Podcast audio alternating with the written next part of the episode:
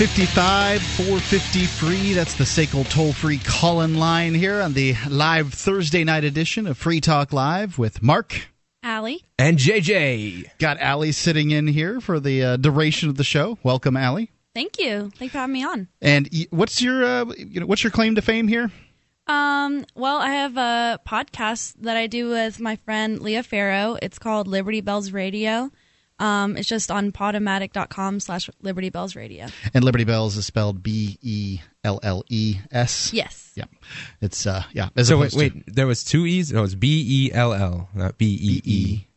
B E L L E S S, like a southern bell as opposed to right, I know. a ringing bell. Um, anyway, so I just want to make sure folks know who you were. Let's go straight into the show prep. Um, I have an uh, interesting story here out of uh, Gawker.com. Cop arrests disabled woman for sitting. Well, that makes sense. Yep. Disabled Atlanta woman says she was sitting outside waiting for the ice cream man when a cop showed up and ordered her to move. She refused because she wasn't in anyone's way or doing anything wrong. The cop allegedly manhandled her and caused her to fall to the ground. And then bought her a medium sized cone. Really? No, no, wait. The officer, one Kenneth Thompson, did not buy his charge, a 40 year old Shakita Walker, any ice cream cones or other novelties, even though she suffers from severe joint pain and limited motion and could probably use a break. No, instead, he arrested her for disorderly conduct. Apparently, she was acting disorderly in a disorderly manner by being a disabled woman who was uh, asserting her right to sit in a metal chair on a vacant lot with three other people while waiting for a frozen dessert. Her attitude, if gone unchecked, could have inspired her or other emboldened disabled ice cream lovers in Atlanta to stick it to the man and who knows, lead a riot or something.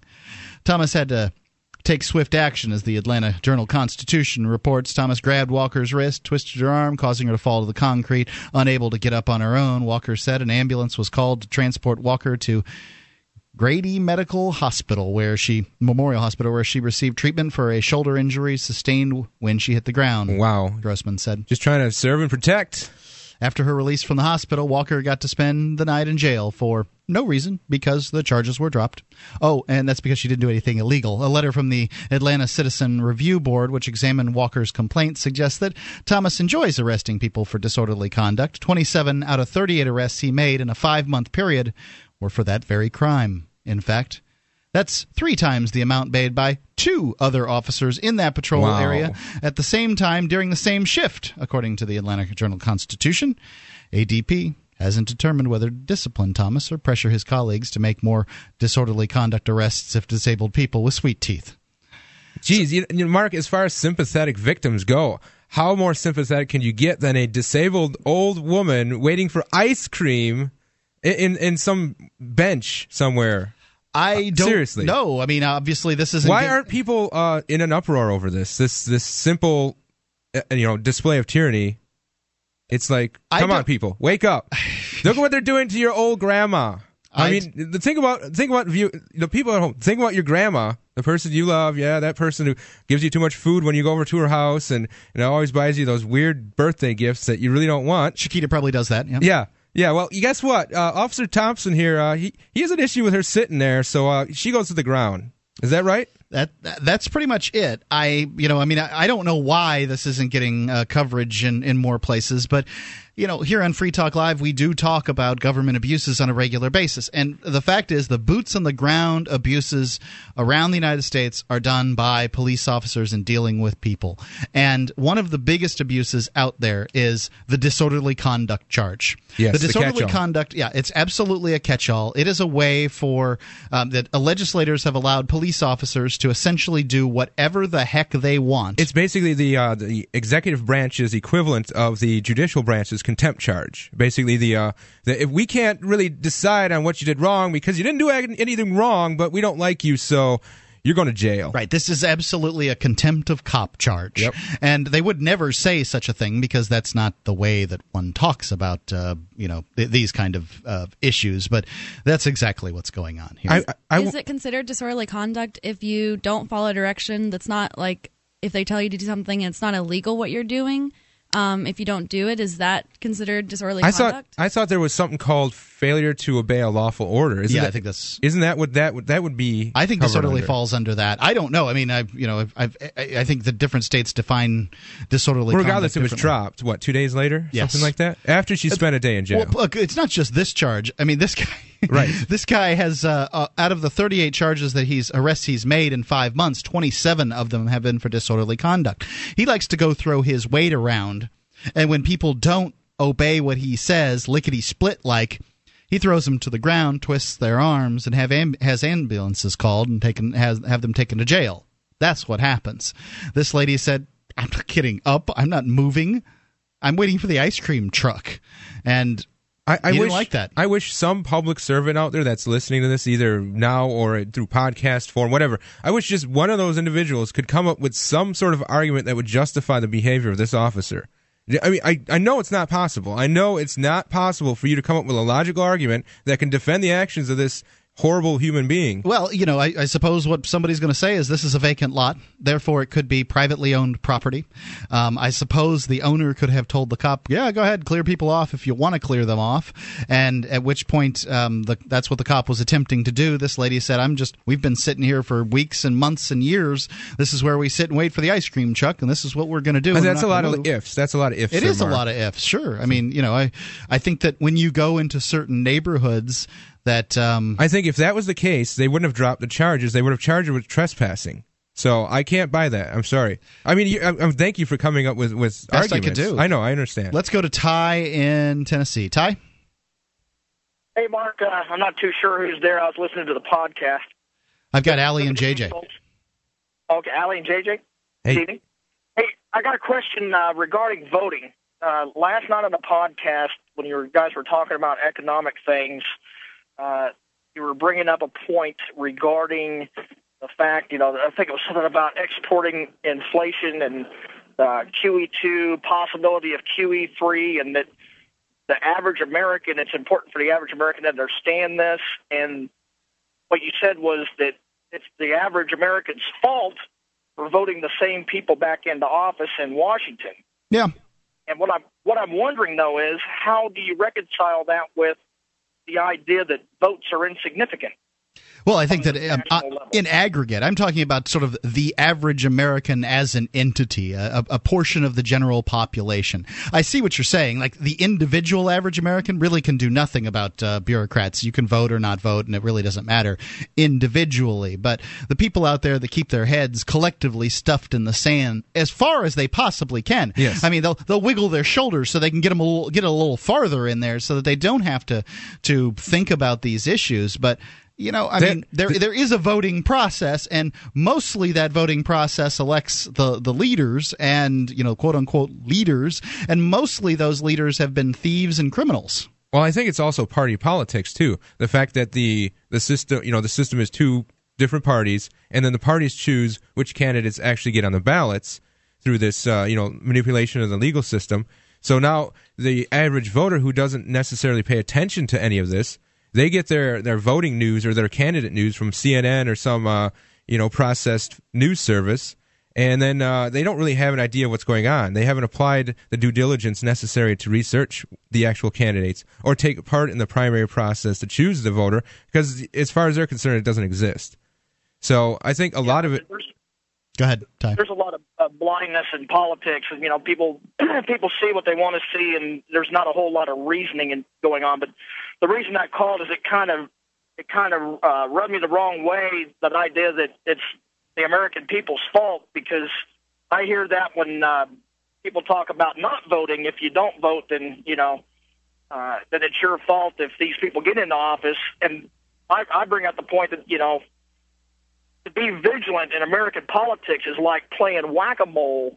The, the moles are going to win because they're at it 24 hours a day, seven days a week, and you just can't keep up with these guys. The best thing to do is to take away the fangs from Washington. But I would agree with you, but uh, yeah, uh, it's not. One is going to take the fangs away from Washington. Most, I mean, you know, without a bloody revolution by Yeah. not voting, right? well, hopefully it is going to be an evolution and not a revolution.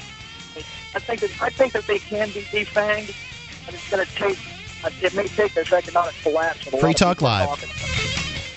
Are you a cigarette smoker? I was too for many years. You know that crap's gonna kill you, right? There's a healthier option. 22,000 times healthier. Vaporsmiths.com. A pack a day smoker will save $120 a month and it tastes better. No more ashtray mouth. No smell. No secondhand smoke. You could use it just about anywhere. Free shipping on orders over $60 and a free starter kit with the purchase of 40 cartomizers with coupon code FTL. Call 855 to get vapor or go to vaporsmiths.com.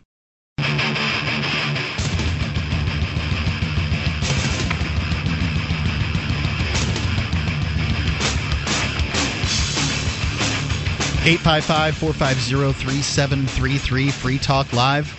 You can give us a call, talk about what you'd like to talk about. You've probably been hearing a lot about bitcoins lately. We've been talking about here talk about talking about them here on Free Talk Live, but maybe you didn't know how to go about getting them. Well, now there's an easy way. You can get bitcoins by depositing cash at thousands of banking locations across the United States, including Bank of America and Wells Fargo. Once you have your bitcoins, you can use them to pay anyone in the world with no transaction fees or third parties getting involved. Just like a person to person cash transaction, but you do it over the internet. To learn more, visit exchangebitcoins.com. Again, it's exchangebitcoins.com. So, excuse me, Ty from Tennessee just called in. Oh, excuse me, this is Mark.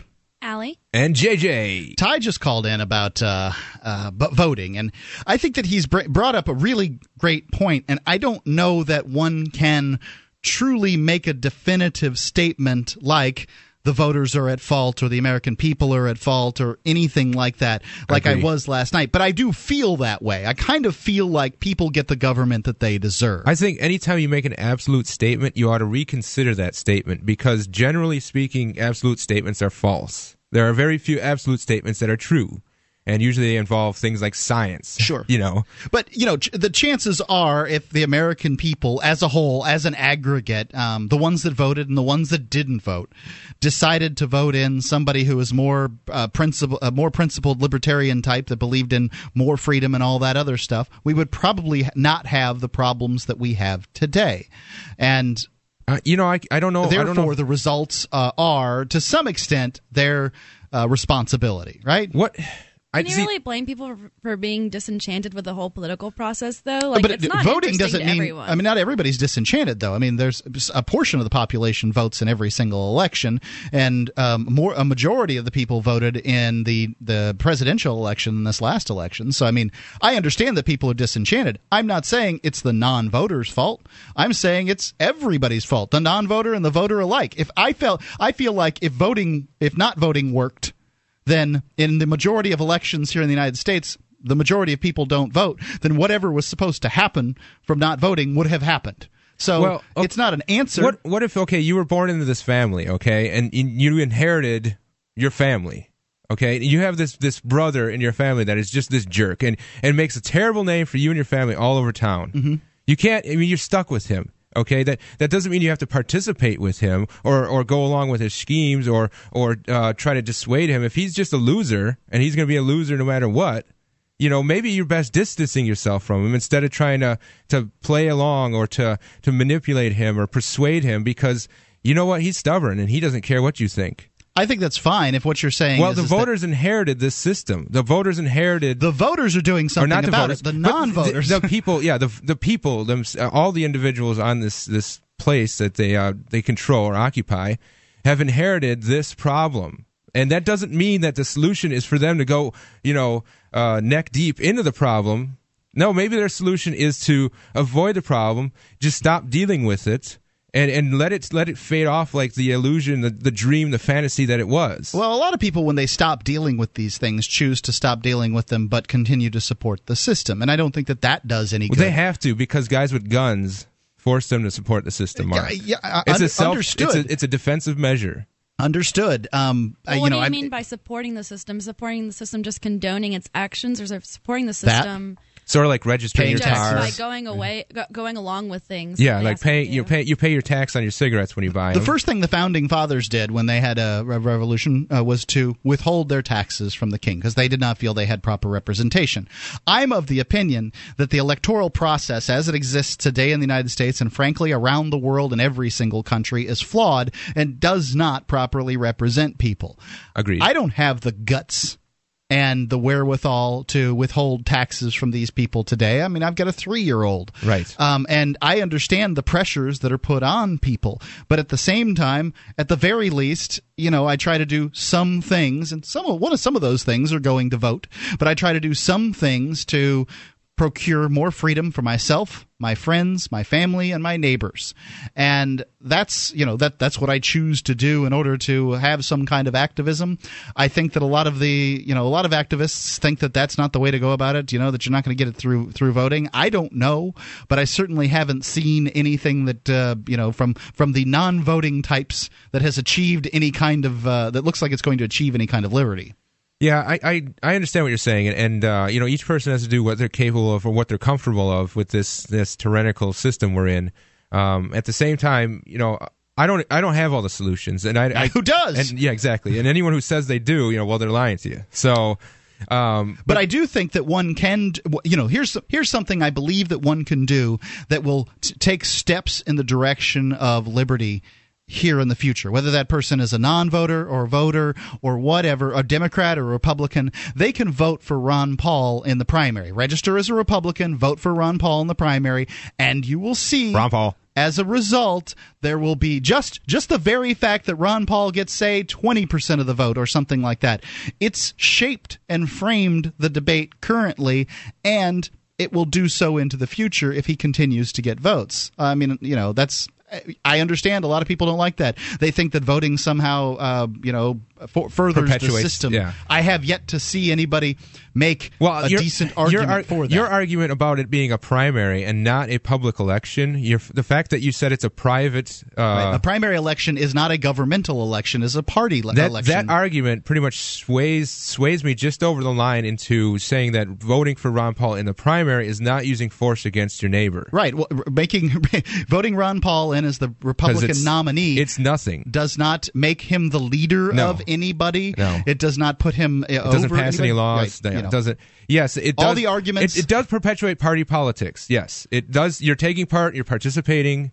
You're. You know. You can't deny that. But at well, the same time, I, I would not, like to, I would like to hear somebody make the argument that not voting does somehow does not pe- perpetuate party politics because we still have party politics, the same parties we've had since oh the second election, and um, they're still here, and not voting hasn't worked.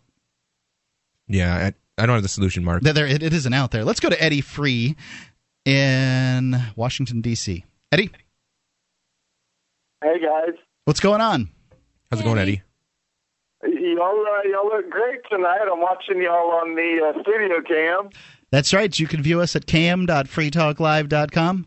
JJ and I aren't worth seeing, but Allie sure is. Yeah. Listen, I, I I wanted to dovetail into what JJ said. I mean, I can understand not wanting to to jump and admire yourself within in, into the problem. That's why I mean I think the Free State Project's just brilliant. I, I, plan on going and getting involved in uh, local politics for sure. You know, I'm going to vote for Ron Paul this year, but but uh, you know, when I make it to the Shire, I mean, I plan on uh, on voting uh, at the county, state uh, level. Uh, yep. You know, to, I started paying attention so. once I got into my um, local. Uh, you know, once I got here, I started paying attention to local politics. But when I was down in Florida, I didn't know one of those local people from another. Um, you know, in any way, shape, or form. But Eddie, you were being held in Washington D.C. because of a court case. You couldn't really leave. You had uh, charges pending. Don't you have some news on that? I sure did. I can uh, hold over for the for the break. Yeah, you know, I I think that people are going to want to hear this news. It's pretty important. And uh, well, thanks for doing the holdover. Do you want to give the telephone number out too, Eddie? 855 450 3733. Free Talk Live.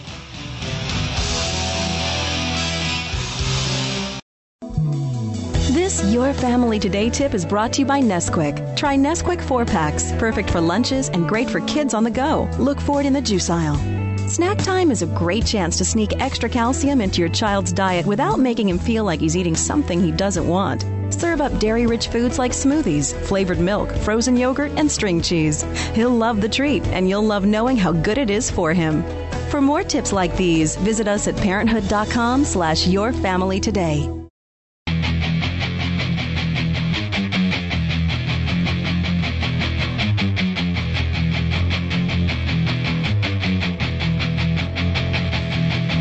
855 453. That's the SACL toll free call in line here on Free Talk Live. It's Mark with you. Allie. And JJ. You can call in, talk about whatever you want to talk about. That's what we do here on Free Talk Live. We've also got a website where you can link to what you want to link to. There's uh, you can link to blog posts or uh, news stories, whatever you like. You can vote up other people's, vote them down. It's uh, it's the kind of voting everybody can agree on. It's uh, freetalklive.com also have archives there for you going back to 2005. You can download MP3s, complete shows of Free Talk Live for the last five years. Use them as you will. Listen to them on the way to work. Listen to them while working out. Whatever you'd like to do. It's archives.freetalklive.com. Are you a cigarette smoker? I was too for many years. Now, you know they're not good for your health, right? Here's a healthier option 22,000 times healthier by some metrics. Vaporsmiths.com. A pack a day smoker will already start saving $120 a month just by switching to Vaporsmith's uh, e cigarette. And it tastes better. No more ashtray mouth, no more uh, no smell, no secondhand smoke. You can use it just about anywhere. Free shipping on orders over $60 and a free starter kit with the purchase of 40 cartomizers with coupon code FTL.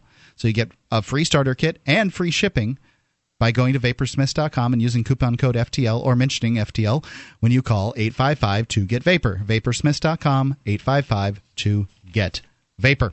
Let's go back to Eddie Free in DC. Eddie. Hey guys.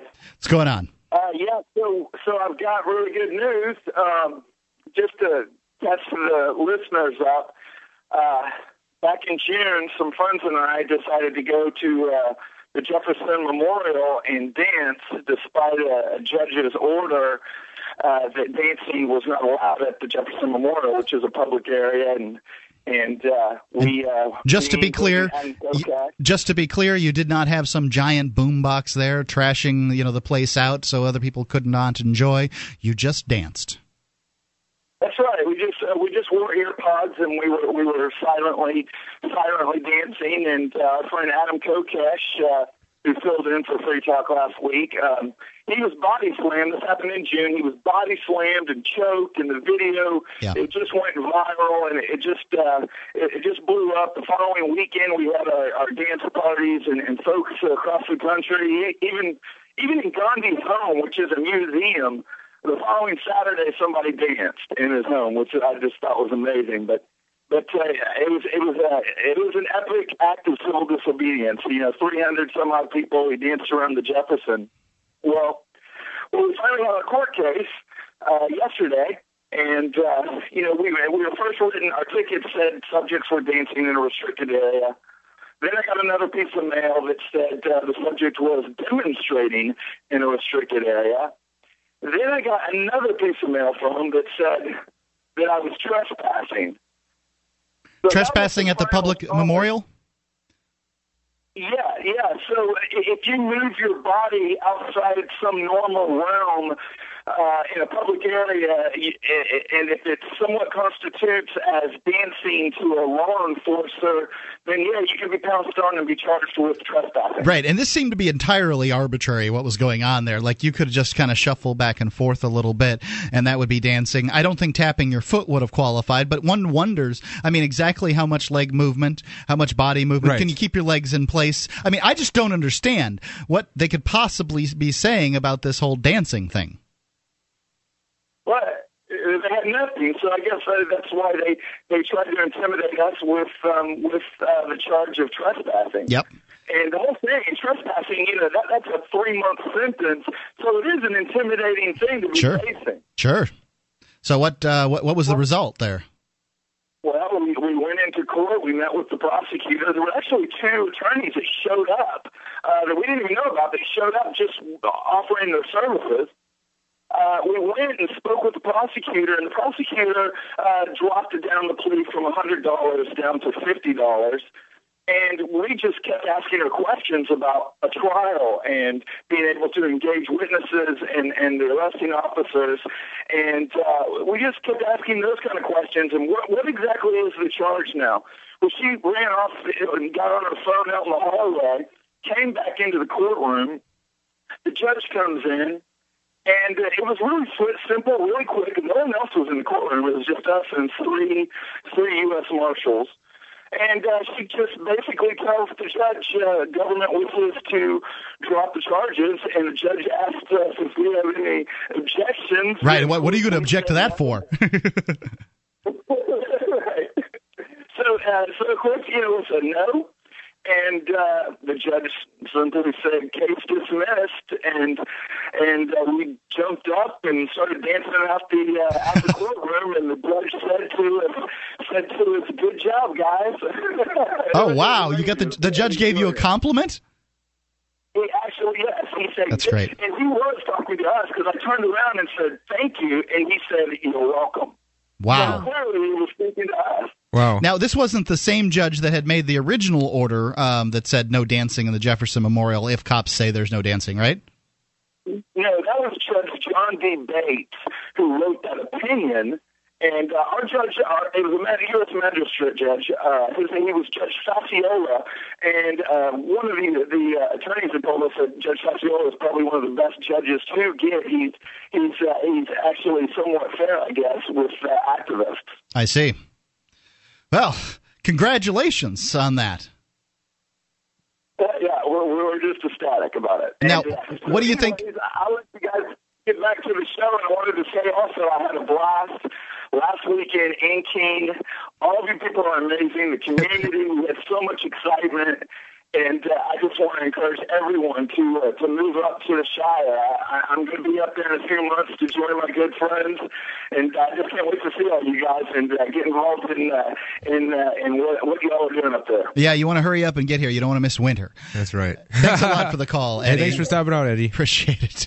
you know, that's really great news. I mean, I you know, I'd love to hear that. Well, I think- that, that that turned out well. Because it's dropped, there's no recourse. They they can't like uh, sue Pick it or back up. I wouldn't think. right. They can't say, "Well, I was false," because the case Well, was they could have objected, and um, if they wanted to, but I don't see any reason to. I mean, at this point, No, you know, right. I understand what you're saying. They could have objected and demanded a trial and then won the trial Yeah, and then pursued Or some sort of recourse.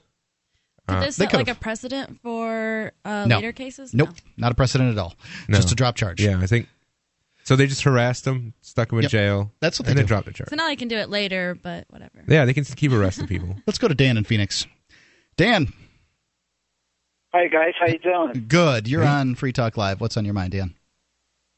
Uh, well, Mark, uh, well, I've actually got a couple of things. I wanted to Okay. take issue with your your idea about voting and non-voting, Okay.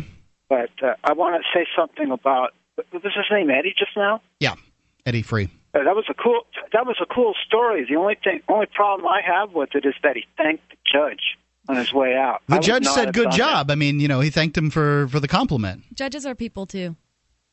Oh, he thanked him for the compliment. Yes, Oh, okay. the judge well, said I would never.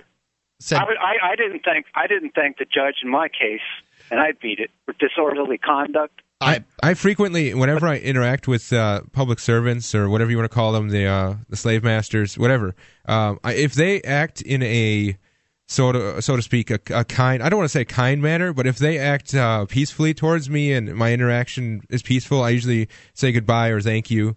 Um, I, I usually say something like "thank you for being peaceful" or something to that effect, and just make it reinforce that we're going to have a good rapport and we're going to be able to talk as civilized people as long as we're peaceful. But once you aren't peaceful, then then that's when you know that that sort of association kind of has to end. We um uh, actually uh, interviewed an author um, here on um, on Free Talk Live, and it was uh, on a book called, I believe, Civil uh, Civil Resistance or Why Civil Resistance Works. Uh, Great yeah, interview. Yeah, uh, it was Erica Chenoweth, and they studied. I think 500 different uh, resistance movements over the course of more than 100 years. And the single thing that makes a resistance movement work is changing the hearts and minds of the public. And you're not going to change the hearts and minds of the public. I, as, as, as angry as you may be at the bureaucrats, Right. I mean, they are part of the public too. So one needs to keep a smile on one's face while uh, doing, you know, this kind of activism. Is my opinion. Um, Dan, hold the line if you would, and uh, we'll get right back to you. Free Talk Live. Liberty Maniacs is the largest online Liberty brand, featured the most comprehensive selection of original posters, stickers, apparel, embroidered hats, and over 100 different products from around the world. From hilarious satire to hard-hitting artistic commentary, Liberty Maniacs is devoted to outfitting the Liberty movement with intelligent, eye-catching, and fashionable gear that expresses your personal dedication to liberty. Best of all, Liberty Maniacs offers a no-hassle money-back guarantee on all products. LibertyManiacs.com. Wear something worth saying.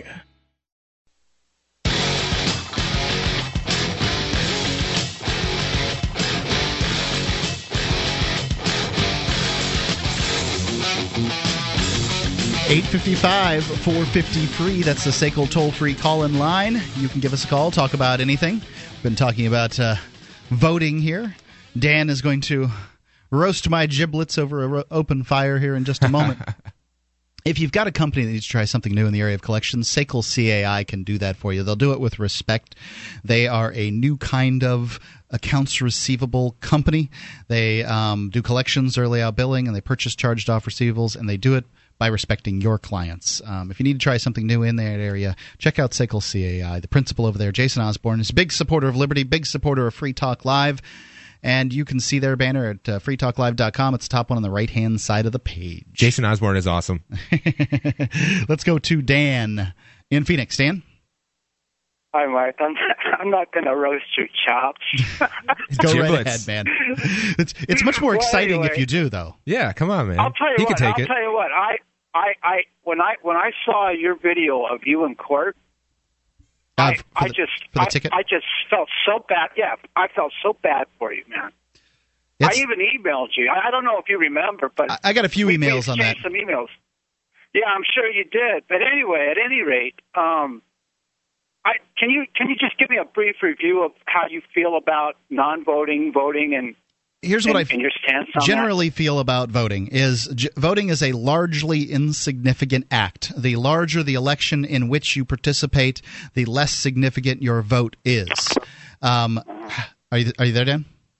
Yeah. Okay. Uh, there's just some kind of noise. In the, uh, uh, just some kind of noise in the line. I didn't wanted to make sure you didn't hang up.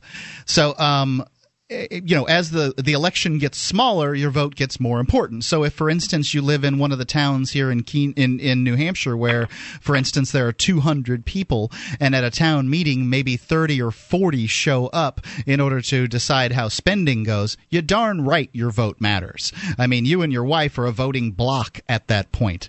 Um, so, I do think that you know, it is when you're talking about a national election. I don't think it mattered who I voted for, whether it was McCain or Obama. If I could switch my vote right now, the totals of the electoral votes in New Hampshire wouldn't have mattered.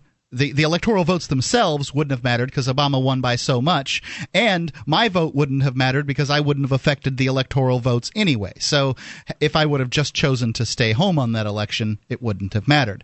However, I do think that if you can, if you have a candidate, say like Ron Paul, which is a you know highly libertarian type candidate, and those are your ideas, and you agree with them, but choose not to vote, that to some extent you're you know not really helping the the movement that you support in some ways. Am by I clear? not voting. What's that? By not voting. Correct.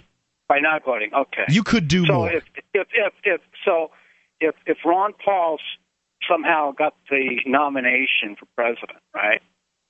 And and I didn't vote, In the period. national election? right? Okay. You would you would you would charge me with kind of being a detriment to the liberty movement. I'm saying you're not doing all you Well, can. I think hold on, hold on. I think something needs to be said about playing the blame game. I think there's no there's no point in playing the ba- blame game. It's not going to yield to any productive or positive or constructive conclusion. I would agree that most people that choose to principally not vote are likely not going to be swayed by what I have to say. However, I have yet to hear one of I mean, those. are you trying to guilt people into no, voting? no, no. I, is- I, I have. I've yet to hear one of those people, geniuses, Okay. absolute geniuses that I talk to, brilliant people that cannot show me how voting is immoral, and I think that that is the only Well, think- good argument for not voting. I think voting for McCain for for president is an immoral act because McCain has demonstrated he will use tyran- tyrannical power and he is crazy. Well, I think that uh, you could make the same argument for uh, Obama. Fine. Then- and so therefore you you're you're stuck in a uh, catch twenty two. No, you're not. Where you You're can- not stuck in anything. You're stuck with I'm going to make an immoral action, or I'm going to stay home and not make an immoral action. But you're uh, but by staying home, you've done nothing. yes, you have a clear conscience. You can sleep at night. I you can sleep at night anyway because your vote didn't matter. Well, blood is on your hands. no, it's not. I could choose not to. Could Why have do you hate chosen not to vote, and it doesn't matter. Well, Go if- ahead, Dan. Oh, sorry. What if you disagree Okay. with the um with the power that being president gives you, but you still go out to vote for Ron Paul because you know you know that he's not going to abuse it as terribly as another person might, but you still disagree with a position. Well, I think my, my example was McCain and, and Obama as clearly, you know, we I think I'm we not talked earlier about. for well, we talked earlier about would- if you vote for someone that is an immoral person, is is is a person who lacks morals and does immoral things, does that make what you did moral? And and I think no. I think if you know that this person is a bad person, voting for that person makes you a bad person. I think if we don't let Ta- uh, Dan talk, we're going to be immoral. Excellent. okay, can I ask you? Okay, just an analogy. When when you're driving down the road and you see the, uh, the cop lights behind you, why do you stop? Because you know that they'll come after you and shoot you. That's right. That's a defensive move. Because I have a crappy car. That's a defensive move. But I don't believe that voting in any way is a defensive move. My my liberty activism, if I if I may say so, is just trying to live my life as a free person now because I'm not going to see much of a difference in my lifetime. I don't believe that.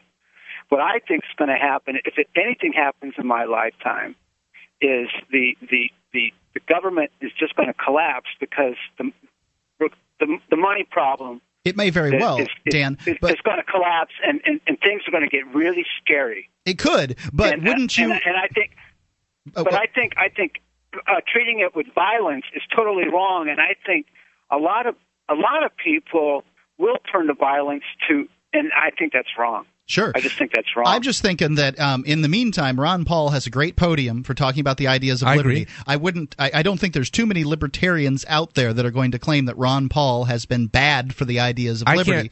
And the larger podium you give him by giving him your vote and your support gets those ideas out farther and wider. Therefore, when the collapse comes, which you believe to be inevitable, I would say that getting Ron Paul in there likely could help stave it off, but maybe or maybe not. Um, y- that uh, at that time of that collapse, more people will have heard the ideas of liberty, therefore furthering your hopes. well, I think it's interesting. Let's let's just suppose that Ron Paul was elected, okay? Okay. And he's just one man. Yeah, but Okay. he is uh, commander I, in chief. I don't. I don't believe electing Ron Paul or anyone else that would be identical to Ron Paul. I don't believe electing me could stop it. Okay, Stop because if the they elected me, the I'd start financial firing collapse? people. St- stop the financial The collapse. Is what you're saying? Collapse. Right. Well, I- I, I well, what about this? But what matter about this. Dan? There, saying- wait, wait, wait, wait, Dan, Dan, Dan, Dan. Wait a second. There are tens of thousands of people dying every single year at the hands of the United States military, and your vote for Ron Paul could absolutely do something about that because he would be the commander in chief of the United States military and would have complete control over the movement of troops. Therefore, just Well, because well, you're worried about a a financial point. collapse does not give you the moral ability to just say, "Ah, screw those Hey, brown I got, people." I got news for you. The No, no, no, financial, no, no, the, you gotta- the that's a good financial collapse is already point. happening. You can't stop it. It is falling right now. It will stop. That's what he's saying. when it hits the ground and explodes into nothingness or That's what whatever he's saying. happens. You can't stop it. Mark, that- no matter that who you that was- elect. that was a good. That was a good point about Ron Paul stopping the wars overseas. Absolutely. Okay.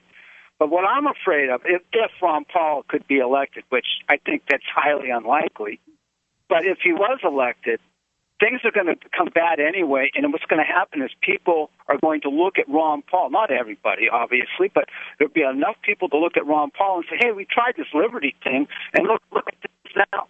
That's that's how that's how ignorant people are. Uh, indeed, they are, Dan. But I mean, how how much of a defeatist attitude is that? That we don't want to get the ideas, we don't want to give people more liberty in their lifetimes because they'll abuse that liberty and therefore take away liberty from us. I mean, we're already losing liberty. We might as well get more, right?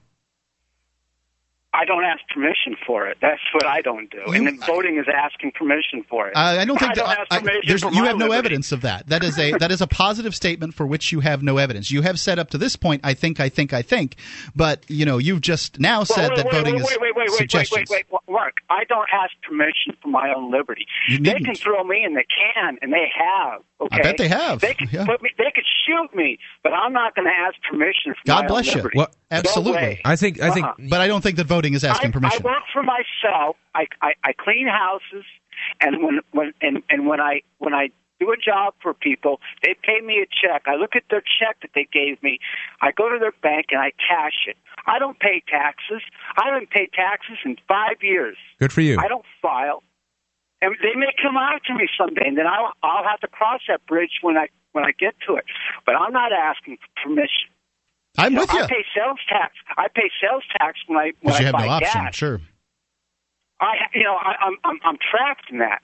But I do everything I can to avoid these people, to avoid the system everywhere, and that includes voting. I think that's I think that's more than most people do, and I think there's an actually an argument to be had that a I don't pay federal income taxes and I avoid federal taxes whenever I can, so I don't vote in federal elections.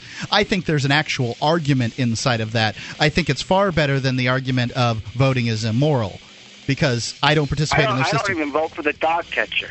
Appreciate the call, Dan. 855 450 3733. Free Talk Live.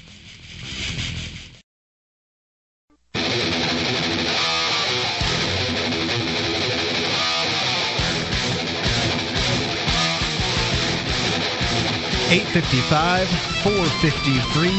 It's a SACL toll free call in line here on Free Talk Live 1 855 450 3733. You got it on your mind? Get it off on Free Talk Live. Get off on Free Talk Live. What better invitation do you folks need? Rob from Washington. Rob, In the morning, Mark, is all well? all is well. Excellent. Uh, I want to talk about, or I just want to say I was in the Navy for eight years, and I was on submarines. I recently got out, and now I, I really don't like the military. I am pro-liberty and disagree with pretty much everything that's going on nowadays. So, was this a conversion had while in the military, and you just decided I'm going to get out and uh, you know I'm going to get out as soon as I can and and go on with my life, or or was this a conversion had afterwards? I knew I was going to get out of the military, but I really didn't care about anything that was going on around me, Mhm. like the world, politics, America. I didn't. I just knew I couldn't do that job anymore. But I after I got out and uh, you know started listening to Free Talk Live and actually paying attention to what's going on around me, then that helped shift my views. Gotcha. So, um, but, uh, what uh, what about the world, the military? That what, what is it about the military that bothers you so much? uh, besides the fact that they're killing a bunch of innocent people, Well, I That's a good reason. That, that's that's that's the reason I have. That's the big problem I have. If it was just if it was just a bunch of guilty or bad people, then you know, I mean, who who would have a problem with it, right? Yeah, it's uh, it was three things I was thinking about today. It's that they're killing a bunch of people, uh, they're stealing money to finance it, and also the way they treat the people in the military. Well, I can't speak for the entire military. I can just speak for myself. But uh, How do they almost- know, how, how do they treat like you? Like we're prisoners, like children, children. Yep. And uh, I don't know. You have no responsibility. Like there's a, al- almost no personal responsibility. Everybody can get in trouble for what other people do, and you know. It's is it one of those they're- situations where like the kindergarten teacher tells uh, everybody has to be quiet because one kid was making Well, noise? I think it's more. I think property would be a better what adjective to, to use to describe how they treat people instead of children because property is is more like complete ownership. Yeah, we shouldn't be treating children like they're military recruits. I'm in no That's way bad. advocating that. Right. So- But ma- uh, concerning the military, and uh, I was reading a news article today. I know I shouldn't do that because it just makes me angry, but I ran across a quote that uh, Admiral Mike Mullen, uh, Joint Chiefs of Staff Chairman, Yep. and uh, I'm just going to read this paragraph where it's really it's pretty short. Okay. Mullen said Pakistan's government has chosen to use violent extremism as an instrument of policy, adding that by exporting violence, they have eroded their internal security and their position in the region. They have undermined their international credibility and threatened their economic well-being. Does that sound like any other countries Well, I think that you that guys might know about? um, I, I I think that you know his problem is that they're not using guys in uniform to do it. Um, you know his his if you're going to have if you're going to send people out to kill folks at least take responsibility for for it by uh, putting a little patch on their on their shoulder um, i guess is what they're having to say but what has pakistan done that has been exporting violent extremism i'm not exactly even sure what he's talking about there yeah i don't know either but i just i read this and thinking uh, i guess just using the vocabulary the way i think now is like i'm much less likely to be blinded by the uh, the bull uh, yes politicians throw out and try to see what they really say. So that uh, he pretty much just described what America's doing in the Middle East and all over the world. I think. That's what a military is. A military is an organ- organization of terror and violence. I mean, you know, and and it's obviously they're going to try to frame it um, such that you know it's them that are being terrible and violent, not us that are being terrible and violent. But one does have to ask the question, um, you know, what nation has troops on the ground in, in more other nations? And I don't think there is one. I think that the United States has it hands down.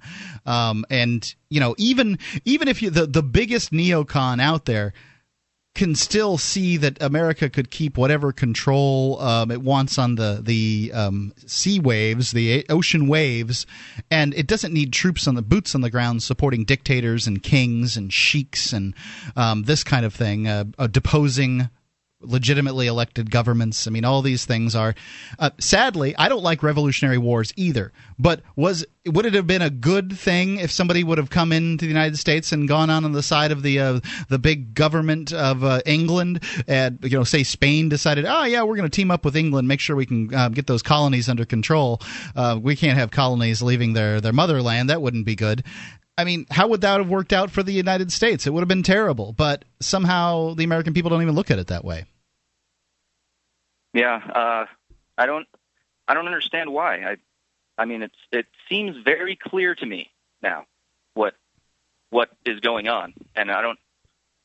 I'm baffled. I feel like a crazy person yeah. when I'm around, uh, you know, people that are just toting the party line and saying Mugg- the muggles. Um, Muggles, really? Is so, that what we're using now? That's what I'm using. Oh, so, um, Rob, I felt this way at one point, and it was it's entirely frustrating. It's it's violently frustrating. You get so upset, you can find yourself yelling into the ether when you're by yourself. You can find your I don't know what you do, but I'm just telling you what it was like for me. Um, you know, planning, thinking about you know violent repercussions and stuff like that. This level of frustration, any man has this kind of frustration. That's this is the what they're going to be driven to, and it all changed for me once I got to the Free State Project. Have you uh, signed up for the Free State Project? I'm not signed up for it because I don't. I've thought about it, thinking about it quite seriously, and uh, I just need to spend some more time, talk with some people yep. around here. You should uh, take a take a trip out here and see what it's like, either at uh, Liberty Forum or PorcFest, and uh, get some idea because I think that uh, that changes things for people. Rob, I do appreciate your call. 855 450 free. It's a SACL toll free call in line. Let's go to Marc Stevens in Phoenix. Mark. Hey guys, how you doing? All's well. What's on your mind? Well, I just wanted to give an update with uh, what's going on with the habeas petition and Ian Freeman tomorrow. That's right. We're on day 44 of the Ian Freeman incarceration count up. The uh, normal uh, first chair here on Free Talk Live has been in jail, was sentenced for 90 days, has been in jail for 44 days for standing in front of a police car because he felt that they were taking a young woman to jail unjustly. Yeah, who'd have think for, for 360 seconds worth of uh, standing in front of a police car, you get uh, a year. And, well, they send a year and 90 days to spend. Yeah. I think it's more like 45 seconds because they really didn't do anything for standing in front, um, for him standing behind the first police car. He probably could have gotten away with that completely. It was standing in front of the, the next one. The cop jumps out, uh, turns on his siren and stuff, throws Ian, um, you know, bends Ian over and, and cuffs him and throws him into the back of the car. So it was really standing in front of a car for like 45 seconds. Not that it matters the difference between t- five minutes and, and 45 seconds. Mark, can you give a recap what happened the, the first hearing? if you will. The, the Habe hearing? Yes, the Habe. Okay. Uh, basically, this is the structuring hearing. Actually, Marc Stevens. Yeah, well, I'm sorry. There's, there's two Marks. Go ahead, Mark. Yeah, I, what happened was, and, and I had posted some of it on my website. You go to marcstevens.net. The kind of the relevant thing. I, I uh, Mark with a C. The, yeah, thank you. I had uh, done it over the phone, of course, and the attorney John Webb, who's claiming to represent the state of New Hampshire, and uh, Rick Van Wickler, uh, I wanted a clarification because in his paperwork, and I have that post on the website also. In, in the paperwork, this John Webb is signing as the state of New Hampshire. So I wanted a clarification, just what he means by that. And so I, you know, I asked, is, is he talking about the body politic? I got cut off. Yeah. And Judge Mangione, very, you know, well, he was pretty, pretty uh, rude about it. He said, "Sir, do not start with me." And I said, and I tried to say, and I was like, "Excuse me." He says, "Do not start with me." No, he didn't want to hear it. And, and, well, he was cutting me off. It was sort of like on uh, that movie with Doctor Evil with the sh, sh you know, like Right. com and all. And I'm like, what? What are we five years old here? and they didn't. He was not going to allow any discussion whatsoever into this abstraction called the state of New Hampshire. Nope. And it's- in my opinion, my experience, that this begins and ends with that DBA, that that uh, that that pseudonym that all these criminals hide behind. Indeed, it does begin and end with that. I'm, I'm, uh, you know, and obviously they knew where you were going, and I think that um, I, I think, it was, think it's very interesting. I, I'd be interested to see what would happen further. Mark, if you'll hold the line here, I want to talk to you about this uh, further. Eight fifty five, four fifty free. It's a SACL toll free call in line here on Free Talk Live.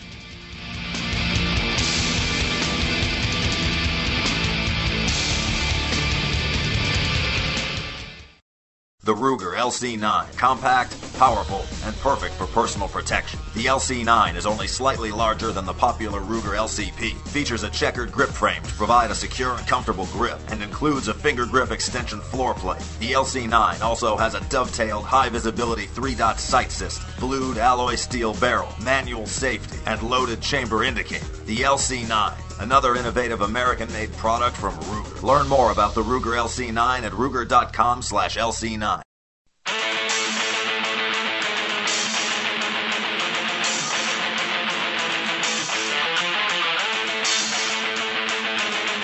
slash LC9. Eight fifty five, four fifty free. It's a SACL toll free call in line here on Free Talk Live. 855 450 3733. Are you frustrated with the lack of freedom where you live? Are you tired of the oppressive state intruding into your business and personal life? If you knew that thousands of liberty loving people were all moving to the same place and getting active, would you join them? If you knew that a thousand, almost a thousand, had already moved, would that be convincing to you? Join the Free State Project at freestateproject.org. Again, it's freestateproject.org. It is in to, in my mind, to my mind, the best chance of liberty in our lifetimes. And Ellie's been here for about a month now, moving with the love Free it. State Project in the Keene. And you, you you really enjoying your time here? I really like it. Anyone who is peaceful and likes liberty should move here. Let's go back to Marc Stevens in Phoenix. Mark? Yes, thanks again, guys, for having me on. Uh, so yeah, what's going on tomorrow is supposed to be the final hearing. This is supposed to be it. And for those who have been following, they they've been trying to push me and David out as parties, Yes. and uh, and so far they have not, to my knowledge, have they have not issued an order uh, striking me or David as parties. So I plan on doing the hearing tomorrow and getting through as much as, as I can. But I've sent information, and I spoke to Ian tonight uh, to get him some information in case we are not permitted to, and he has to do it on his own. And, and I think he could do a pretty good job of tying them up. Uh, Well, at this point, is tying them up an advantage uh, because I mean, he they have him tied up or at least locked up, quite literally. Um, so, I mean, when one is free tying them up, I see an advantage. Is there an advantage to tying them up in the the Habe hearing at this point? Well, I think there's a couple of things that work in his advantage. One, you remember on Monday he did it by video, but tomorrow he, they, I mean, they're taking him out of the jail and bringing him to the hearing. Yes. So that's very encouraging right there. The other thing is that there's going to be a lot of people, and these are some very, very heavy duty issues, and, and there's a very good double bind that we can put the judge in. I'll discuss that in a moment. Uh, but the, other, the one of the other things that we use for leverage is the fact that he probably would be getting out in 15 days anyway. Yes. And and I think that's going to weigh pretty heavily because this issue, and I told Ian today, like I'm going to tell them tomorrow morning, the issue of the state of New Hampshire, and it's just a pseudonym. All it is is a DBA. That's right. I mean, the state of New Hampshire away. doesn't exist. Yeah, it's a fiction. It, it, it is literally all it is is a DBA. It's words on a piece of paper. It has no physical referent, and one of the things that they have to do to have a valid conviction or judgment against Ian or anyone else is to have jurisdiction, and they have to prove beyond a reasonable doubt that Ian was within the state. Now he was able to challenge. He challenged that during the trial. They, you know, it, I don't want. I'm not beating him up, but it, you know, it's a rough thing to do. It's a very difficult thing to do sometimes. Well, you see And, how they uh, handle it here, Mark. I mean, they, they they shut you down. They shut everybody else down too. Yeah, they do what they want, Mark. Uh, as far as laws and in the whole words on paper thing, courts here in, in Keene, from my experience in the last three and a half years of attending all these things, they do whatever they want, and you, you know, you and all your fancy words don't mean anything to them, really. You, you in the abstract. well, I, yeah, you in the abstract, not you personally, but Well, I understand. What you, it, it- it's like I said to Ian today. The the more uh, uh, stubborn they are, the more uh, uh, stuck you know to their system that they are, and, and inflexible, the easier it is for, for me or someone else to manipulate them. I, I you've probably heard enough calls that I've done with the IRS, and they're worse than some of these judges. So if I can have just a few minutes, because Yeah, go ahead, please. was- well, I mean tomorrow. If I can have Oh. a few minutes. The the double bind that I'm referring to is if you remember Ian's prior hearing with uh, John Arnold, the one who actually issued the judgment in Yes. the incarceration, and, and and in fact, for every, for those who don't know, he mooted his appeal by refusing to stay the execution of the judgment pending the appeal. What's that mean? Hold on. Say that again. Okay, if if you're given 90 day sentence Yep. and and you're they don't stay the execution of the sentence, the 90 days, it's going to it moots the appeal because it's going to take longer to process the paperwork. Gotcha. So he So was just saying, even- s- screw you and, end your appeal. I'm going to retire in a couple of months. yeah, basically. That, yeah, that's exactly what he did, and he mooted the, the, the. There's no reason for him to do the appeal because he'd be long, long gone. So Right. what's the point if they said, "Oh, Arnold was wrong"? Well, he still did 90 days. You can't reverse that, and he knows that. So, but one of the things that he did was when uh, when Ian was asking him those questions about who he represents, he stated that he wasn't. Now, this has to do with representation, acting in a representative capacity. It's Yes. very important considering that they want me to be removed and not being able to help Ian. So he said it was a philosophical issue. So those who saw the video, if you can go to freekeene.com, you can watch the video. Ron Arnold said it was a philosophical issue. So the double bind we can put the new this other judge in tomorrow is is it really philosophical? Okay, you know, because this is a central issue for Ian, being that there was a conflict of interest, of course, which is one of the basis of the of the petition for habeas corpus. There was a conflict of interest; he couldn't get a fair trial. Right. Well, So the, the conflict of interest is uh, just for, for people that didn't uh, that don't know about it. The judge specifically said that he represents the state. Yep. And then the guy standing next to Ian on his left was the guy claiming to be the state. So the judge claimed to represent the prosecution. Exactly. He's, re- he's he's admitting to representing a party to the proceeding, which Yes. of course is a textbook conflict of interest. But he blew it off by saying it was philosophical. So what I'm going to bring up tomorrow is using Judge Arnold and say, look, Judge Arnold in this, who is really the Judge Arnold is the focus of this, not Ian. Right. Now that's And what a habeas corpus hearing would be about, right? Right. It's about it's about John Arnold, not Ian. hmm and uh, so it all hinges on. So he his position was, and part of his decision, which we're there to determine whether it's legal or not, was based on a challenge to uh, someone in a representative capacity being philosophical. So I want to get into what Judge Mangione thinks is representation a philosophical issue or not. So either way he goes, we have a substantive issue to discuss. So whether I'm deleted as a as a party and Right. Ian is joined, So if the if Ian- representation Ian will raise that. if representation is philosophical, then there shouldn't be a problem with you representing Ian. If re- if uh, representation is not philosophical, and then that would make it um, you know would make it an issue of uh, fact, then the judge was in fact representing the prosecution. and the conflict of interest is a substantive issue that needs to be addressed at the habeas hearing. And there's no way that they can get around that because the judge is on record as saying he represents the state of New Hampshire. John Webb is on record as representing the state of New Hampshire. That is a textbook textbook conflict of interest. And before people call and, and write me and say, "Oh, but the, the you know, jury convicted him," John Arnold was the gatekeeper. Nothing got to the jury without his okay. and he was the one that ultimately made the judgment against Ian, right. based well, off of the fiction. Even if the, the even verdict. if the jury would, I mean, the the ju- Judge Arnold gave the sentence. He gave a zero days to everybody else on this. I don't see how the jury could have found anything but guilty in this particular instance because basically the question is, did Ian obstruct uh, uh, an official in his official duties or whatever it is? And you know, I mean, there's video of him standing in front of a cop car. However, uh, this was, you know, they they went beyond their speedy trial date. They did all kinds of other crazy things um, in this one. The judge claimed to be representing the prosecution, and I think that you know the judge is the central figure. Do you have more, Mark? Uh, I, just a few minutes, if you don't mind. Okay, hold the line. Free Talk Live 855 450 3733. Free Talk Live.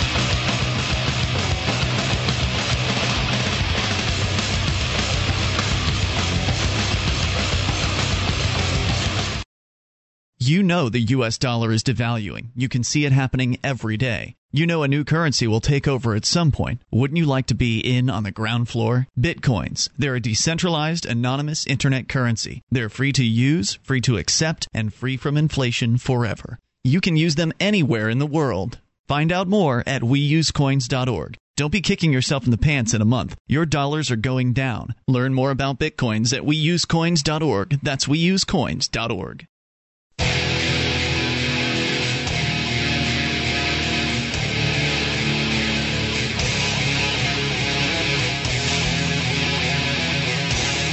Free Talk Live 855 450 free. SACL toll free call in line 855 450 3733. You can call in and talk about whatever you'd like to talk about. That's what we do here on Free Talk Live. Have you ever been the victim of an injustice and then decided to do nothing about it because attorneys are just too expensive? Jurisdictionary.com is a course for people who don't have attorneys. It arms you with the information on how to use the court's rules. Until you know these rules, you're fighting in the dark. Works for plaintiffs or defendants in civil or criminal matters in state or federal courts. Costs less than an hour with any good attorney, and the four CD course is so easy the average eighth grader can learn it in a weekend. Go to jurisdictionary.com. Remember when you buy the product to uh, use the pull down menu when you check out just to let them know you heard it from Free Talk Live. It's jurisdictionary.com. Let's go back to Marc Stevens in Arizona. Mark? Yes, thanks again, guys. I, I would like to be able, you know, if, if people in the Keene area let them know that the, they changed the, the hearing time again. They're doing this. It's like they know I, I I'm bad in the morning. It was originally set for one thirty tomorrow, but then they reset it for nine o'clock, which of course is six o'clock my time. So it's a little better than Monday, but still. Right. On Monday they set it at eight thirty. They moved it to um, eight. So this is going on Monday, not tomorrow. No, this is going on no, Friday. No, no, th- Okay, it's tomorrow. like It's Monday. Mon- You- The okay. first hearing was Yes. Monday. Yeah, last, yeah, and, so it'll be nine o'clock tomorrow. It's twelve Court Street there in Keene. So if you can show up and support Ian, let these people know, you know, very calmly, peacefully, nonviolently. It, it, this is not where it's, it's not going to end. So regardless of what happens with the habeas corpus petition, the issue of the state of New Hampshire being a DBA that these criminals hide behind is not going to go away. And, I- they and, and I think you've got him over a barrel on this one, Mark. If you can, if you know how to run it down, and that's the problem is, is the average activist here doesn't know how to use the courts to run these things down. I mean, it has been the truth for 44 days that Ian's been incarcerated. That actually longer than that because it was prior to the jury trial that this happened. That the judge claimed to have rep, to be representing the prosecution, and I mean, I, I know you've you've got him, but what do you do with it? Well, it, it, you have to leverage them, and and it depends. You see, I'm in a bad position here because I'm not physically there. I'm not standing there, so it, it's easy for them to just hang up on me. So if you're familiar with my show, of course, you know, my you know, you've heard enough where the IRS has hung up on me. It's easy to do that. Yeah. Uh, so I'm at a very serious disadvantage leverage wise. Uh, uh, so I'll get done as much as I can. I've usually very persuasive to be able to, to have bureaucrats keep you know, you know keep from hanging up, and I can say what needs to be said. It's just a matter of I put them in a double bind where they're, they're damned if they do and damned if they don't. They want to put up this impression, this facade that they are legitimate, and I make it impossible for them to do that. But I get them to make certain in, admissions first, and and then I start knocking it down. I, mean, I, I went right for the jugular on on Monday morning, and and the judge just went, you know, he, he went ballistic. Well, he went ballistic in a controlled way. You know, Yeah. this, this don't don't start with me crap. sh- yeah. but it's not going to shut you away. down completely. And- well, and, and it's easy to do because well, two things. Two, let me two things because I was on the phone, and, and and I can. See, Ian's a friend. I've known Ian for a while, and I did not want to push it, be you know, and and maybe have any kind of retaliatory action against Ian because it, I mean he's the one in jail, not me. Right. So I wasn't nearly as aggressive as I am as I typically am, uh, but I told him today, tomorrow, all bets are off. I'm not going to do anything to kind of call it, but I'm I'm I'm going to get I'm I'm not going to uh, to lay down like I did on Monday morning. The issue is going to get heard, and uh, uh, people. It, it doesn't have to be just tomorrow in court, and it's not an issue that's just limited to court. You can bring this up at uh, the town meetings, which are fairly regular there, aren't? Uh, yeah, every year. Well, you have the, the regular Keene Council meetings and whatnot, don't yes. you? That you can bring this up to the. You have uh, John McLean, the city manager. This is can be a regular thing. You know, put the, put these people on the spot uh, and, and hold their feet to the fire. If they want to do business under a DBA like that, let them, you know, talk about it, expose it. You know, pull back that that that that green curtain and expose them for what they are. They are, you know, they they are doing business under a DBA, and they're trying to say that Ian is within that to justify a conviction, which of course they can't do. So well, tomorrow, isn't their claim? Wouldn't their claim be that the uh, the DBA known as Keene owns and controls the land known as Keene? Well, if you go into the well, you want to use their city charter their city charter tells you exactly what the city of Keene is, and, and that's something I, I cited, and Ian has that. The city charter tells you what it is, and, and you can always ask for judicial notice. No, we request judicial notice of the Keene charter that states explicitly that the, that the city of Keene is a corporation. It is a, it is a legal fiction, and uh, uh, so there's a way to you know to oppose that. Okay and and they're basing their their conviction of Ian on that they they have to prove beyond a reasonable doubt that he was present within the state or within the city of Keene, and you can't do that. You can't prove presence within a fiction. It's impossible. And and I've never, in my experience, have ever had a prosecutor or anybody even attempt to do that. And uh, so, if the prosecutor claims it's the ground, then, like I said to Ian, and today, if they claim it's the ground and only the ground, you just ask, are you telling me that Mr. Webb and the judge are representing the ground? They will always tell you it's more than that. It's the body politic, and it's it's that political body, it's that fiction that you need to focus on, and that's what they want to do but that's what they don't want to do. They want to do everything but focus on the fiction. Now, are you going to uh, make some kind of prediction as to how you think things are going to go tomorrow? I mean, I, obviously, people are, uh, you know, they're, they're, they're concerned with this. They want to know. Um, it's it's difficult to know what these bureaucrats are going to do at any point. But um, you, you think so, you, you think you know what's going to happen? I think I'm going to have a few minutes to talk. I think I'm going to be able to raise some of these issues. The judge is probably going to get just as upset as he did the last time. He'll probably just put it in, you know, put the ball in Ian's court, and then Ian will have to raise the issues himself. And I think they're going to let him go. I think tomorrow is going to be it. They they've already taken him out of, of the jail, and just to save face and avoid these issues, uh, to just let him go. Interesting. Well, I, you know, I sincerely hope that that's the case. Uh, it would be nice to uh, get him uh, a reprieve of at least 15 days, and I certainly could use the break. So, Mark, um, I, I, plug away real quick. Uh, so, folks uh, that uh, find interesting the direction you're taking with this, I, I, have read your book, Adventures in Legal Land, and uh, find it to be, you know, I've actually read it through three times. Um, you know, and wow. I, I, can't say too much about too many books that I have. I can't say too many books that I've read through three times. So. Well, I appreciate that, Mark. And it's it's marcstevens.net. My radio show is on Ian's network, LRN.FM, every Saturday. And we'll be discussing it this Saturday. And hopefully uh, we'll have Ian uh, do a spot, you know, because he'll be out and we'll be talking about it. But we're 4 to 7 Central on LRN.FM. That's right. And it's marcstevens.net, Mark with a C. Thanks for the call, Mark. Yeah. Thanks, guys. Yep. 855 450 3733. Uh, for those of you that uh, were, were on the line and dropped off, you may call back. Um, you know, it was a little longer there. We're talking about we're talking about Ian. You know, the show is uh, you know basically Ian and I. Um, you know, normally. So I think people are very concerned, and I want to make sure that we flesh out all these issues. Don't want to cut anybody short. And uh, Marc Stevens has some very interesting ideas when it comes to the uh, the court process. It didn't it didn't work out on Monday. I'm interested to see how it's going. I'm, you better believe I'm going to be there tomorrow, bright and early, finding out what's going on. Um, also, I, I, just think it's highly unlikely that the state will do anything he's suggesting. I, I, I mean, It's like saying, "Oh, you don't exist. See, You- you're you're a fake." And they're like, "Yeah, we're sitting right here, and we have the guns. So, you know what? We're gonna cut your video feed." I don't think that uh, Mark has run up on um, bureaucrats that are so thoroughly frustrated as the bureaucrats are here in Keene up to this point. Um, you know, they have moved from the, the, the Gandhi saying, "At first they ignore you."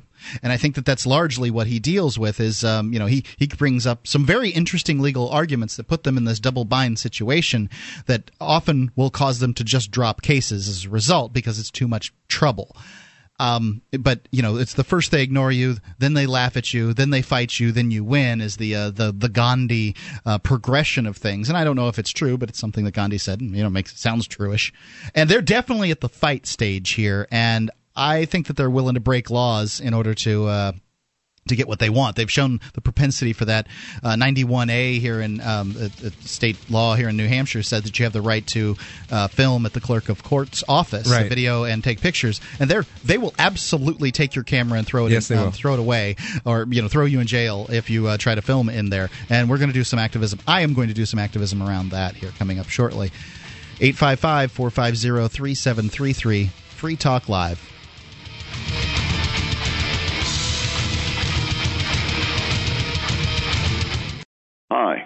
Craighead, founder of Crossbreed Holsters. Are you looking for a concealed carry holster? Crossbreed Holsters is the home of the world famous Super Tuck, the most comfortable concealed carry holster on the market today. Try one out and see how truly discreet and comfortable carrying concealed can be, and find out why we call it the ugliest holster you'll ever love. We are the standard others try to imitate. Get the original. Get your Super Tuck at crossbreedholsters.com. Again, that's crossbreedholsters.com.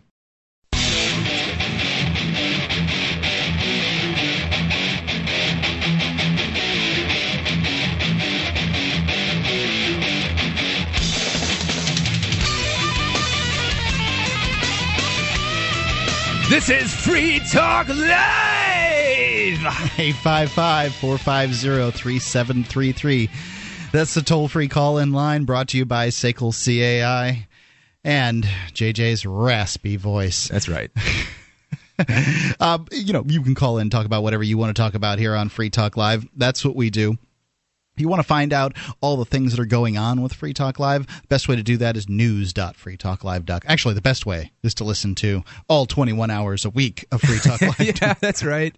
But you can get uh, hipped up on some information by going to news.freetalklive.com, signing up for the email updates. Twitter, Facebook, even our most uh, dedicated podcast listeners do tend now and then to get behind a day or two. And uh, news.freetalklive.com will help you to stay on top of it. If you want different ways to listen to Free Talk Live, there are so many different ways. We make it easy for you, not just the podcast, but the live streams, the uh, hun- more than 100 radio stations across the country, satellite options, XM, free to air, the webcam at cam.freetalklive.com, and listen lines where you can call in and telephone number and listen anywhere that you can get cell phone coverage or regular phone coverage for that matter. Of course, all the fees that your phone company charges you do apply. Free Talk Live, however, doesn't charge you any. It's listen.freetalklive.com. Ellie. I have a story. Um, it's from Gizmodo.com. Uh, world's largest sperm bank says they don't want your ginger sperm. That's a shame. JJ, you're, it's good sperm. You're a little you're a little red-headed, aren't you? That's oh, yeah, yeah, I am. Red bearded. Yeah, at least Half- red-bearded. ha- I'm a half blood, right? Cryos, I think I'm pronouncing that right.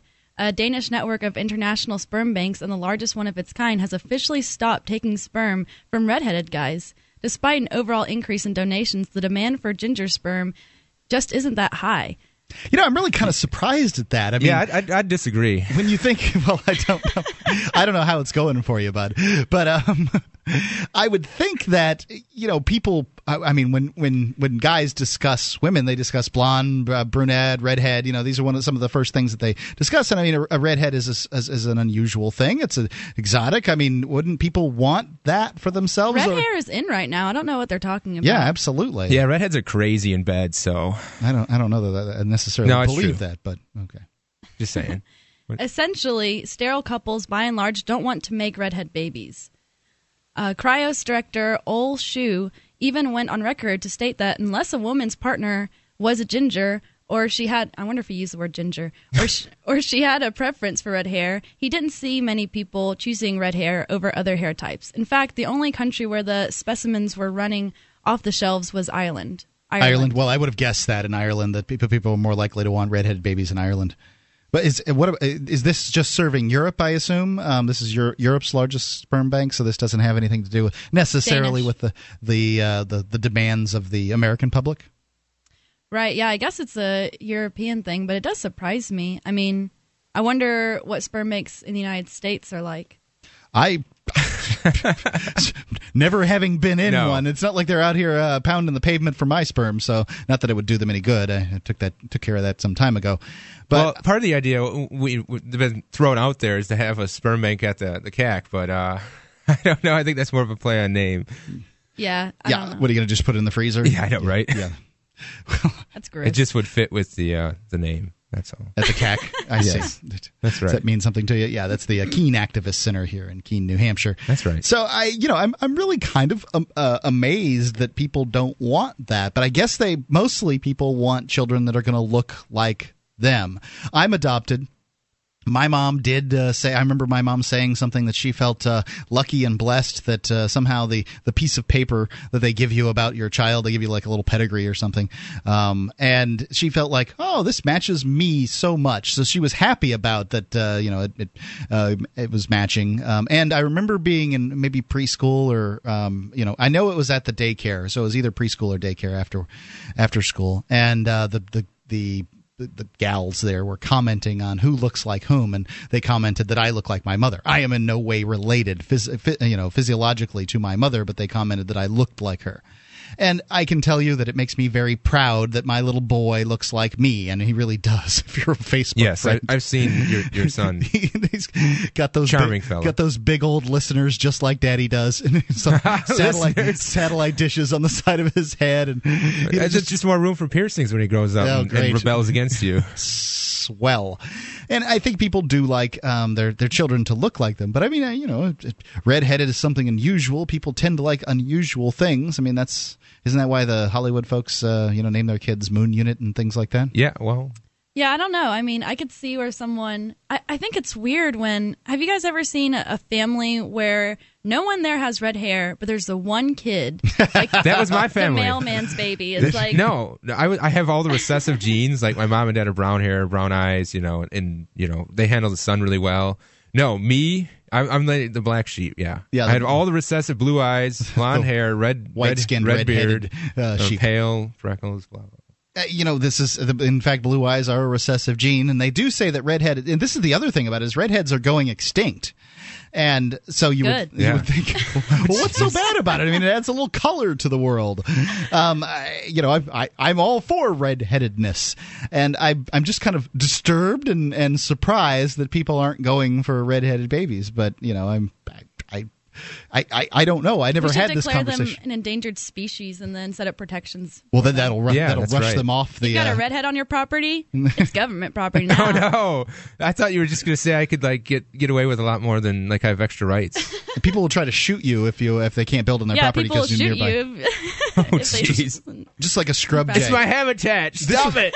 this was the advice given to me when I uh, um, was, uh, you know, buy. I was looking at buying some land to build, and and I thought you were gonna say a child. I was like, what? that, that if you if you find some kind of endangered species on your land, shoot it and bury it as quickly as you Wow. possibly Exactly, can. exactly. exactly. Because if anyone finds out that you have that species on your property, then everything changes. And Right. Yeah. At that point, you're not building anything. You've spent whatever you've spent on the land, and it, you're stuck paying the taxes or whatever um, until you decide to give it back to the give it to the local government, who then has to uh, then of course doesn't have to pay their own taxes on it.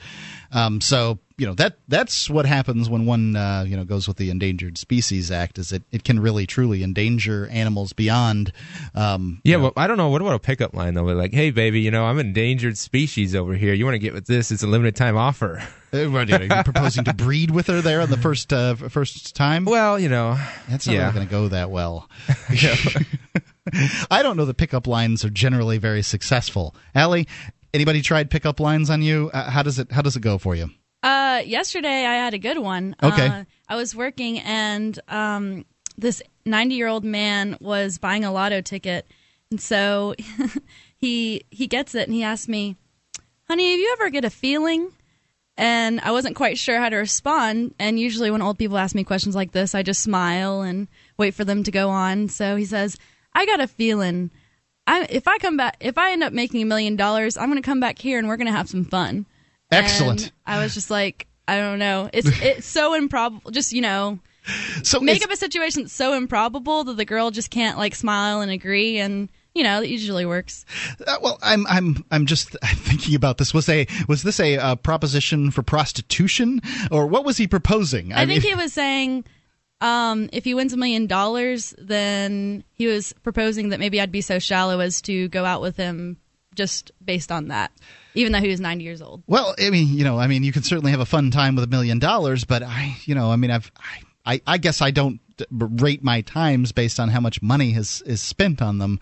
Generally, I, you know, uh, if I wanted to go out and drink, I'd go out and drink. If I wanted to gamble, I'd go out and gamble. I generally don't spend that much money on gambling. And I suppose it would be more fun if I spent more money and wasted it. And of course, they're going to take it from you because that's well, what gambling's about. The guy's setting himself up for like a double fall because not only is he not going to win the lottery, he's ninety. The, the, odds, well, and he's still he's not going to have any chance. He's got nothing. He's got he's nothing to lose already.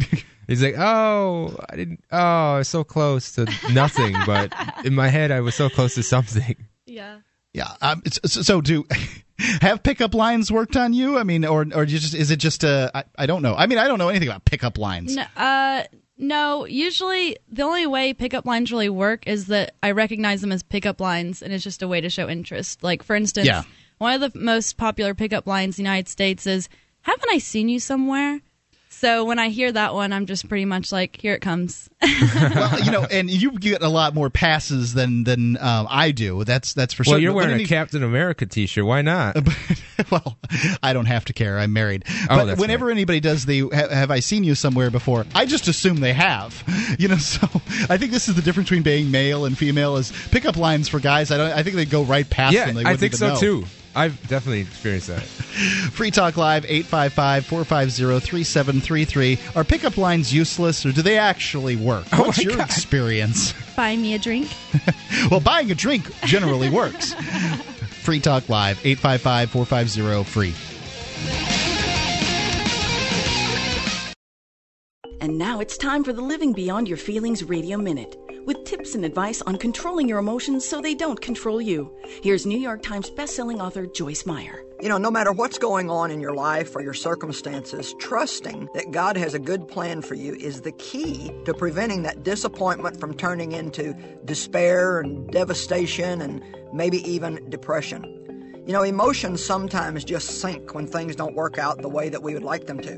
But the good news is is we don't have to let our emotions control us. If we think on something good and we have hope for the future, those emotions that did sink will begin to rise back up again. King David said, "What what would have become of me had I not believed that I would see the Lord's goodness in the land of the living?" I want to encourage you to expect something good to happen in your life. For the Living Beyond Your Feelings radio minute, I'm Joyce Meyer. For more information to help you control your own emotions so they don't control you, please visit Joyce Meyer. That's M E Y E R dot org.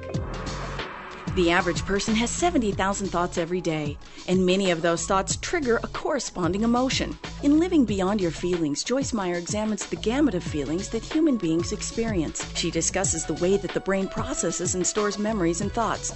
Then, emotion by emotion, she explains how we can manage our reactions to those emotions. Living Beyond Your Feelings, the newest book from New York Times bestselling author Joyce Meyer, is available wherever books are sold.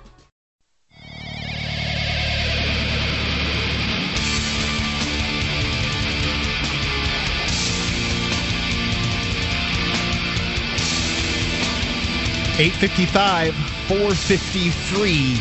That is the SACL toll-free call-in line here on Free Talk Live, the live Thursday edition with Mark Allie. And JJ. You can call in, talk about whatever makes you happy or unhappy or frustrated or excited or giggly or whatever it is you wish. It's uh, Free Talk Live. Giggly. the, the phones are open to you and the website's open to you at uh, freetalklive.com. You can go there, link to stories or blog posts or whatever you wish.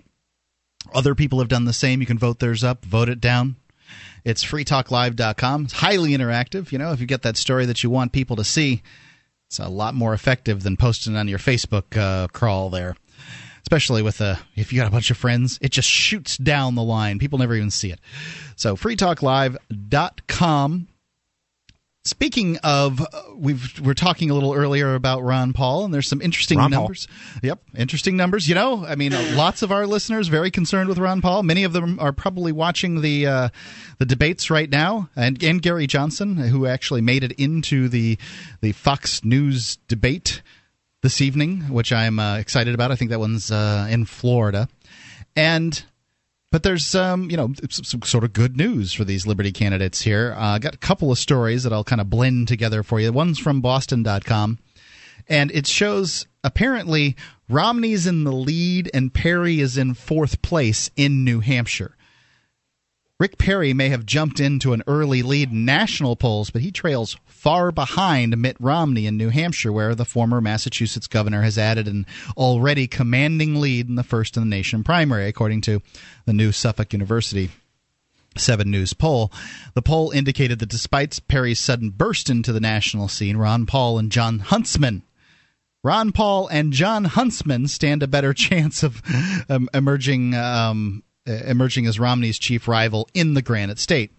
Romney holds a 27 point lead in New Hampshire, and this just goes to show how much geography matters in these uh, elections. Um, that's that's terrible. I mean, really, 27 point ahead of the next person? Yeah, and mass and and to some extent, I don't believe that. It's well, that's that's. Ex- I'll bet you it's BS. I bet you it's absolutely true to some extent. Um, you know, geography matters, and New Hampshire considers itself to be a satellite state of New Ham- of uh, Massachusetts to some extent. And um, there's a lot of people here that that you know they've got Red Sox banners hanging out in front of their house. I mean, this is the Boston Red Sox. What's that got to do with you living in Keene, New Hampshire? Um, so. And, and geography matters. Walter Mondale, who ran the most unsuccessful uh, campaign in the United States. Still took his home state of Minnesota uh, back in what is it 1980 1984 I'm not sure which one. I think it was 84 and um, by the way a child. Don't expect me to know these things and uh, I mean, so so geography matters. I think that that means that Bachmann will probably do pretty well in the uh, the Iowa caucus. Romney will do quite well in the New Hampshire um, thing. But it does show the New Hampshire primary, and it does show that um, you know the other candidates and how they pan out is going to be important. Let me give you the numbers here. Um, it is uh, Mitt Romney with uh, 36% in June. Um, he's now at 30, uh, 41%. So he's at 41%. Ron Paul is at 14. Huntsman at 10. And Rick Perry uh, is at 8. So that's a long stretch. Everybody's calling Perry the front runner. And, you know, in New Hampshire, which is an extraordinarily important race, he's not even beating Ron Paul and Jon Huntsman and that doesn't speak well for the uh, Texas governor's uh, race. I, I really don't have much else to say about that, other than I think that this is a weak field, and it's still really anybody's race. Well, it, I'm I'm checking out this Fox News article about the debate, and uh, of course, you know Fox News, the establishment, uh, right wing, neoconservative viewpoint, and they mentioned Ron Paul, I believe, twice is it in this entire article? Okay. Um, yeah. So maybe maybe three times, but anyway, it's it's mostly about Perry and Romney. Basically, they're making out Perry and Romney to be the big headliners, and they're trying to sell that to the American public by obviously pimping their you know uh, candidacies and and devoting so much article space to Sure. those two individuals. Well, if you're in the media, you want to be the guy, the, the media organization that was right about who was going to be the president, and um, you know, obviously, well, I that think they're also self-perpetuates. Yeah, also trying to shape the debate though by I don't know that they are. by including by talking simply about Perry and Romney, and everyone else is simply uh, hangers on, if you will. There's there's no know. other candidate that can actually do anything. Blah blah blah. Right. If you And- vote for someone else and you're throwing away your vote. Which is what people say about voting for Ron Paul. You're throwing it away, or that, at least that's what people have said in the past. Uh, indeed, I understand how um, people perceive what the media does, but I really I feel like this is largely um, that if Ron Paul was the front runner, that they wouldn't be trying to um, shove him under the rug. That they would be trying to say that he, um, you know, that they'd be pushing him because they just want to be right. I don't think so. I do not think that at all. In fact, I think Fox News does not want to be right. They want to pick the right person and put that person in office through their. So they're choosing between Romney and Perry. Um, Perry. Yes, I mean, there's a world of difference between those two candidates there. It doesn't matter. It, it, they both of those candidates have ex, have shown that they will go along with the establishment. Right. Perry through his actions at the Texas governorship, and then Romney. I mean, who's just a. I can't say those words on the air, but uh, you know, it's it's like both of these individuals have shown that they they will torture, they will go to war, they will use the Fed to inflate the currency and debase and, and tax the poor. They will support, you know, Bush tax cuts and stuff like that. They will uh, go along with the war on terror. They will go along with the war on drugs. You know, perpetuate the state. So the the interest of Fox News is the perpetuation of the state because they are in bed with the state. So much of what they do is broadcasting and working with the state and their deals so that they can have this media empire haven't come about because of free markets. It's been because the state has been there along the way helping them or at least ma- paving the way so that smaller uh, upstarts can't have that sort of you know growth or influential uh, upbringing. I think I don't think Fox News has the clout to shape the debate. I don't think you pay attention of, to the media then, because I, I, would seriously disagree with you. I think a lot of people watch Fox News. Oh, Fox yeah, News yeah. is the most watched news channel but for a reason. But uh, I think CNN is the most watched. No. Okay. Well, um, you know, it may or may not be true. I'm not going to stand or, or, or fall on that one. But it it it, there are. if you look a at lot prime of- time ratings, Fox News usually wins prime time ratings on, on across the board. Are you talking about like uh, the O'Reilly Just- factor? Yeah, yeah, seven. Hannity but, you know, between the, the normal time people watch things, it would be the prime time, which is what five to eight p.m. depending on Eastern Standard or, or wherever your your uh, your zone is. But Fox News is definitely a very much influential establishment party member, and Indeed, but they have competition from other in, influential establishment they media have all, they, they came out of the blue. Okay, way back in the day, the uh, the first election that um, there was the contested vote. Okay, that was the Al Gore and Bush election, 2000. In 2000, I was I was watching Fox News uh, before that happened, and you know I, I thought it was a pretty good channel at the time. And then the, then the election started up, and Fox News literally changed. I, I watched it all unfold as I, I continued to watch it. I was in my dorm room, and, and you know, as as a college student in your dorm room, you watch a lot of TV when you're bored. But anyway, they consistently changed and into what they are now, which is an aggressive, uh, you know, shaping sort of campaign where they they they go out and they actually use polls that are BS. I don't think you can say they're aggressive. They may speak aggressively, but they're not aggressing. They're just. I- know, I don't think aggressive misinformation is definitely bad. I wish that more people would worry and fact check. You know, worry about how how reliable is their news source and actually act on that. I think more more people are. Um, it's been sh- it's been proven that people are turning the, to the internet more for their news. Sure, Definitely. So, but I mean, a lot of people still, you know, when you go out um, to places and they have a TV on, a lot of times it's t- it's turned to a Fox News talking about something, trying to make people afraid. Yeah, well, that's why what did I mean Fox News, aggressive. Why did Fox News allow um, Gary Johnson into the debate this time? When basically for the last three debates he hasn't been on the on the, uh, the Because he's, he's not a threat. Uh, you know, having two libertarians standing on the um, standing on the the the Maybe they're hoping there. to water down Ron Paul's voice with Gary Johnson's. I, I don't know what their decision making is, but they don't really care about that. They're going to give most of the time to Perry and Romney, you'll see, and they're going to get the softball questions. I mean, you, you could pretty much script what's going to happen in this debate based on Fox News's proclivity for establishment contenders. Well, I've got some uh, a few more Ron Paul numbers here, and then we can uh, move on from this. I just like to give people an update. Um, you know, I know our listeners are concerned with this. Free Talk Live.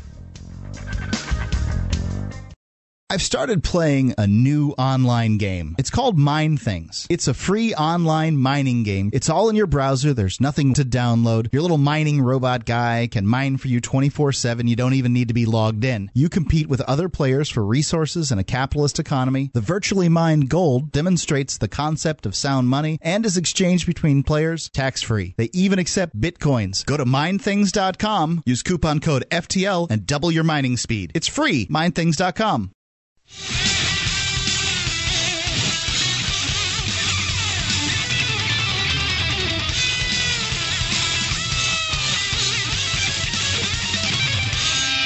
Free Talk Live, 855 450 free. It's the SACL toll free call in line, 855 450 3733.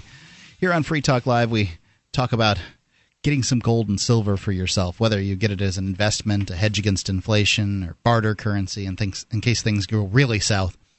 We've made we've teamed up with Midas Resources to make it easy for you to get some really great rates on gold and silver pieces and coins at gold.freetalklive.com you should get some gold and silver for yourself. That's my rec- personal recommendation. I have uh, gotten plenty for myself. I recommend it for you. I believe those prices are going to continue to go up, up, and up, and that's going to only be good for you. If you get it from gold.freetalklive.com, we believe we've got some of the best rates on the internet, and you'll be helping Free Talk Live in the process. It's gold.freetalklive.com. So, Allie, Yes, you're Mark. asking me during the break. What was the question? Um, you seem to favor Gary Johnson over Ron Paul. Explain yourself. Okay. so um, initially, I, I okay, so I have donated to the Gary Johnson campaign. I have not don- d- yet donated to the Ron Paul campaign. Gasp. I have. Uh, Den, I have uh, been tempted to do so, but just haven't done it. Um, you know, at, at this point, it's not that I don't like Ron Paul. I think that he's great. He's done really well. You'll hear me talking about him far more than I talk about Gary Johnson on the show because Ron Paul right now is getting the press. He's paid its dues. He ran a previous campaign. He's uh, get he's got a lot of uh, coverage. He's done he's scored as high as 20% in some polls. Came in second here in New Hampshire. He's getting he's getting a lot of traction. I like Gary Johnson for a couple of reasons. He's got executive experience. Ron Paul doesn't. That matters to people. I'm only looking at it from the standpoint of for whom are people willing to vote. Ron Paul's got an amazing record He of does. voting for liberty, though. And He had an amazing record voting for liberty in 2008 and got uh, 8% of the vote here in New Hampshire, which is a great number, but not good enough. Well, I mean, with the economic crisis, that's when I think people start waking up. You know, like I think the worse things get, the more support Ron Paul will have. Uh, Gary Johnson um, has a great record too. He's got uh, what I think was 700 vetoes in the eight years that he was in office. Maybe it was 400. He is the vetoinist president in the United States at the time, and I believe I haven't been able to to to, to prove it or or disprove this statement for that matter. Um, he may be the vetoinist uh, governor in the history of the United States. It's a heck of a claim. Um, in New Mexico, he was, you know, there's a, a, term limit, so he could not go um, be elected again. But he managed. It's a Democratic state. He managed to get elected as a Republican in a Democrat state. I think that that's a uh, that's a really because it doesn't matter how principled you are if you can't get elected. And I think that you know being a governor matters. People look at those things. Also, Ron Paul has uh, he's 75 years old and a lot of people make decisions based on age and looks when it comes to the president, and sadly, there five percent of the population um, uh, will basically make this uh, make or break this election. So five percent of the voting population uh, will make or break this election. So I am of the opinion that at least five percent of Americans are dumb enough to vo- not vote for somebody because of their age. I mean, that's an interesting point. I think that in the past, people have looked for presidents look like they're going to be strong, authoritarian, and Mhm. you know, get the job done. I think people are realizing that getting the job done when it comes to government is a bad thing, and you know, ha- maybe we need more grandpas running at things. You know, people that are a little senile, don't really know what's going on, can't pass any laws. You know. well, and you were also saying something about how he was shaping the, the the d- debate now or the discourse now with what his message was. Right. Yeah. I'm I'm starting to see more and more of these candidates, um, at least in the Republican debates, trying to is from what I can hear, trying to sound more and more like Ron. I would Paul. agree. He's absolutely framed the debate. Um, I think you're 100% right. Rick Perry is talking about in, ending the Fed and all that stuff. Um, essentially, most of the positions that Gary Johnson has are very similar to Ron Paul's positions. Um, he'll he'll temper the way that he presents them. I think that that's both an advantage and a disadvantage. I, I think that uh, many of the, the, liberty lovers out there don't like the way he tempers his um, statements, but that may make him more electable frankly, he hasn't done that well in the polls um, up to this point. Maybe he has to pay his dues too, and maybe he'll be better choice in 2016. I don't know the answer. Um, I just, you know, of I, I hope they both do well. I want to see them both on the stage. Yeah, I can't I can't see 2016. I mean, I can't I can't think about that. I I mean. Li- realistically, I mean pragmatically, okay? Yeah. Looking at what we're dealing with right now, we can't talk about you know the next election in four years from now. That's just foolish as far as I'm concerned. Let's deal with the situation we have right now and Yep. the tools and, and variables we have available. And at the moment, you know, it's it's what what chance? Okay, given your mark, you you do this talk show for many years and you're into politics, or at least you I keep an eye on it, right? What chance do we have right now of having any sort of influence over the federal government doing something in the uh, the good direction, if you will? The- Only in the presidential election. I mean, that's the only chance you have of d- doing anything. Okay. Ron Paul will win if people vote for Ron Paul. Gary Johnson will win if people vote for Gary Johnson. Right. it seems more likely that they'll vote for Ron Paul than they will for Gary Johnson. I mean, at this point, there's just a new poll comes out um, here that puts Ron Paul um, ahead of Perry and Huntsman and Bachmann, and only uh, slightly behind Romney as far as a um, you know versus Obama situation. So, I think I think Perry is this year's Frank uh, Fred Thompson. I think he is he is definitely like uh, you know the the dud, if you will, in the in the uh, the, the rifle or the the gun of the state uh, worshippers. I don't know whether. Uh, I mean, I think Perry uh, clearly Perry's star's not going to. I mean, he's gonna. It's gonna peak and come down a little. I think I don't know already how far it's gonna go. I don't think it's going up anymore. I think it's only going down. It's a weak field, and this is the one thing about um, elections is somebody's got to win, and this is one of the reasons that I choose to vote. Somebody's going to win this thing, whether or not um, I choose to vote. So I'm going to cast a vote and see how that goes. Um, I, you know, I can't tell you whether or not Perry or Romney or um, Huntsman, Bachmann or Paul or or Johnson. I don't know. It doesn't look like uh, Huntsman or Bachmann, but at this point, it really is any person's game. yeah, I don't see that. See, for me, when it comes down to voting in like a federal election, if I was to vote for Ron Paul, it wouldn't be so much as a yeah, he's going to be president. I know it. If I vote for him, it's more like a to send a message sort of thing. You know, like I agree. You know, But don't you think you can send that message by voting for uh, Gary Johnson, or do you not feel that since he doesn't take as hard of a line, that you're sending as strong of a message?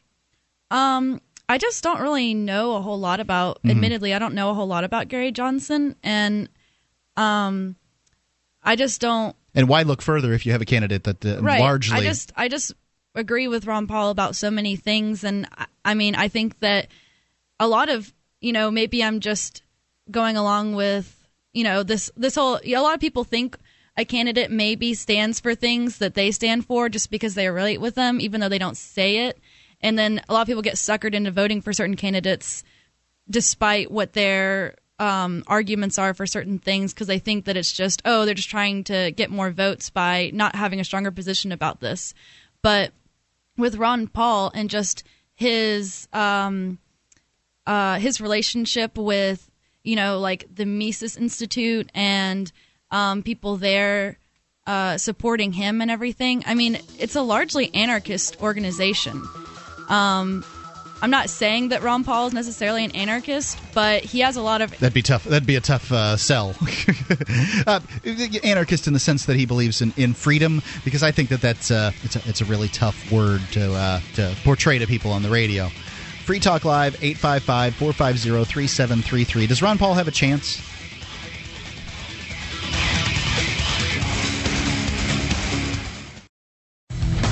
As a smoker, you know traditional cigarettes are unhealthy, and the taxes feed the very beast stealing your freedom to smoke.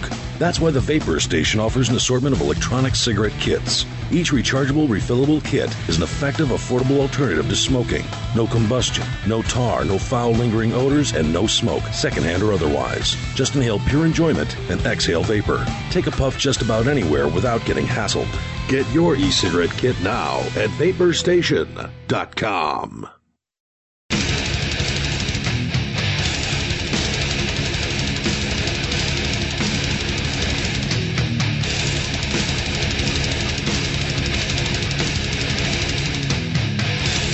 Free Talk Live, 855 450 free. That's a SACL toll free call in line here on the live Thursday edition with Mark. Allie. And JJ. Join more than half a million people who've trusted LegalZoom.com for their common legal documents. You can incorporate your business, create a will or a living trust, create a patent, even register a trademark, empowering you and protecting you with common legal documents that people trust. LegalZoom.com. Use coupon code FTL to save $10 on your order. Again, it's LegalZoom.com. So, um, Ellie, you've got a story there from uh, what it was Washington Post about uh, this Troy Davis case, and it's uh, been hitting the news a lot. Right, Troy Davis. Um, he's a he's a man from Georgia. Yep. Um, and he was executed last night um, for uh, Killing allegedly cop. killing a police off- an off-duty police officer. Yeah. Um, The highest crime one can commit here That's in the United. States is uh, cop killing. You know. Well, when you you kill one of the acolytes of the church, you know the church is pretty unhappy. Right. Um, and the reason why a lot of people are upset about this, and it's caused a lot of stir over uh, using the death penalty. Um, the reason is is because of all the doubt associated with this case. Um, seven of nine witnesses who testified against Davis had have since recanted. Many saying they were coerced coerced by police, and there's no physical evidence tying him to the crime scene. Yeah, so I mean, this is pretty strong, right? Like, um, you know, these people may have testified, and he may have gotten the quote unquote fair trial, but then later they recant their statements, and um, you know. It, it seems to me that it's more important that we get justice than we get like a quote unquote fair trial. I don't think that justice necessarily comes from them following their rules. Right. It says um says after the US Supreme Court denied a last-minute stay of execution, the state of Georgia executed Troy Davis Wednesday night for the murder of an off-duty police officer, pronouncing him dead at 11:08 p.m. Davis had convinced hundreds of thousands of people he was innocent, but no court was willing to overturn his conviction. In his final moments as Davis was strapped to a So they we, they had seven of nine seven of nine witnesses recanted their statement, but no court would uh, would in any way um, you know question this conviction, in any way send it back. Uh, do you have any comments on this? 855-450-3733. It's the fastest way to get through here on Free Talk Live. Um, it says he nodded slightly to his attorney and then made a statement saying he was not responsible for the 1989 slaying of Mark Packvale. MacPhail. MacPhail. Yep. Oh yeah, I'm innocent. The innocence, the innocent that happened that night is not on my. The incident, incident. that happened that night is not my fault. Davis said. Davis told his supporters to continue to fight the fight. Yeah, and fight the fight against the death penalty is Right. uh, th- this guy's uh, you know charge. And you know, I, I understand that it's very emotional for the family of uh, you know Officer MacPhail here, and, and certainly they interviewed the family on. Uh, I, I saw an interview on it, and I get that. But killing an innocent man isn't going to do anything, and frankly, killing a guilty man isn't going to do anything either.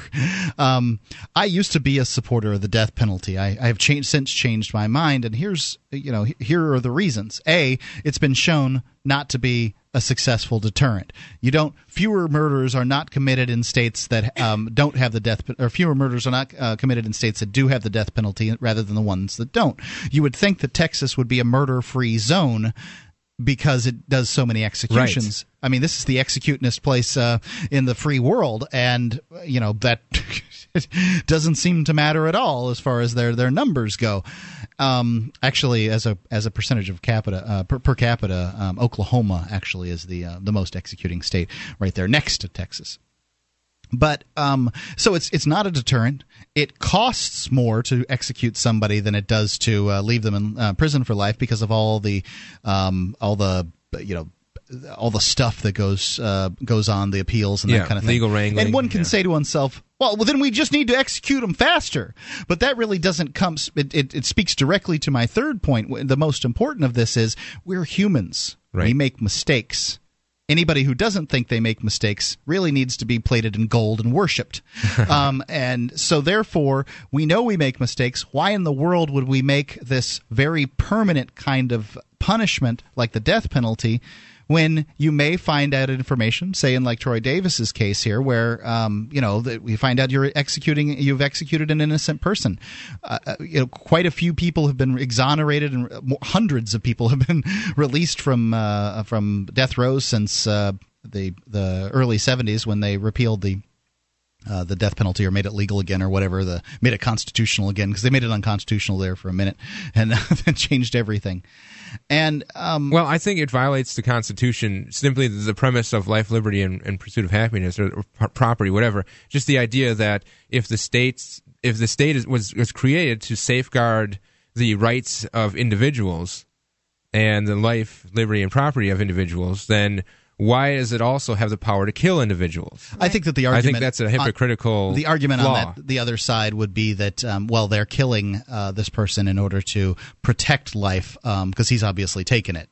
Or they have obviously. Yeah, sorry, I can't well, buy that. I was actually listening to some Walter Block today, and he was talking about um, the death penalty, and a point he made was, you know, if we had a machine that could somehow transfer the life out of one person who's alive and put it into someone who's died, then that could be the ultimate justice for someone who has like been proven to have killed someone to have to give up their life and put it back in the life of the person they killed. And Interesting, yeah. That would be perfect um, justice in his mind, at least. Uh, but what do what do the victim what is what does the victim's family get from having the aggressor killed?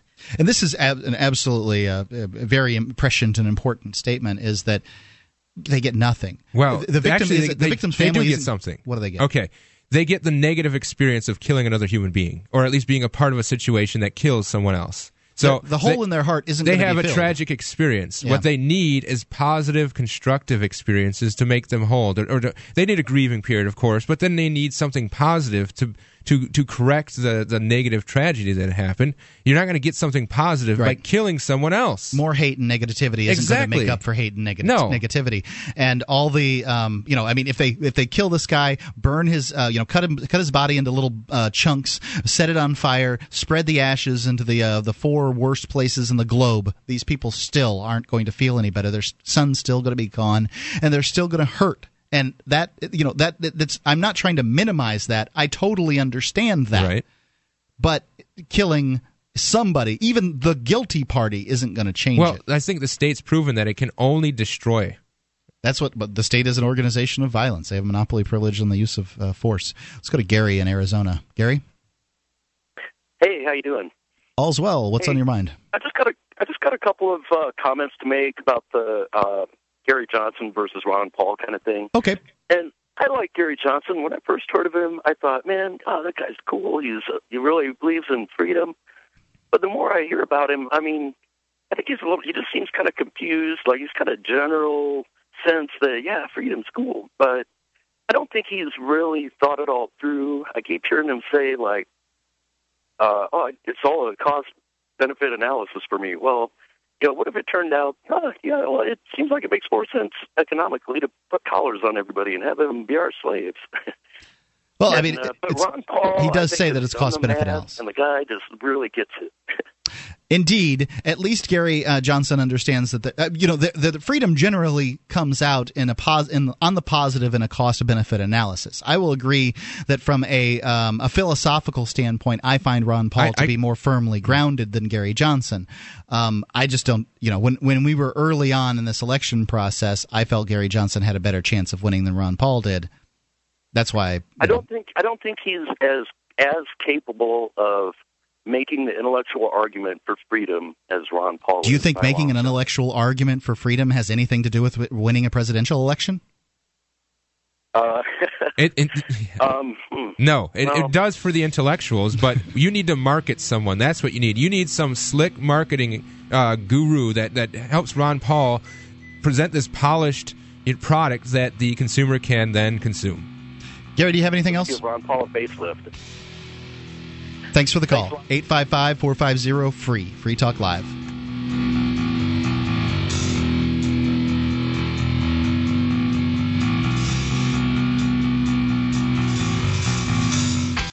Bitcoins. You can buy them and you can sell them. They're a great little commodity. You can accept them for your own products and services. But what do you do once you have them? Why you spend them, of course. SpendBitcoins.com allows you to spend them all in one place. From spendbitcoins.com, you can spend your bitcoins at major online retailers such as Amazon, Fishpond, Barnes & Noble, memory dealers, and more. When you want to spend bitcoins, go to spendbitcoins.com. My name is Jacob Hornberger. I'm president of the Future of Freedom Foundation, which Congressman Ron Paul awarded for having an outstanding freedom website.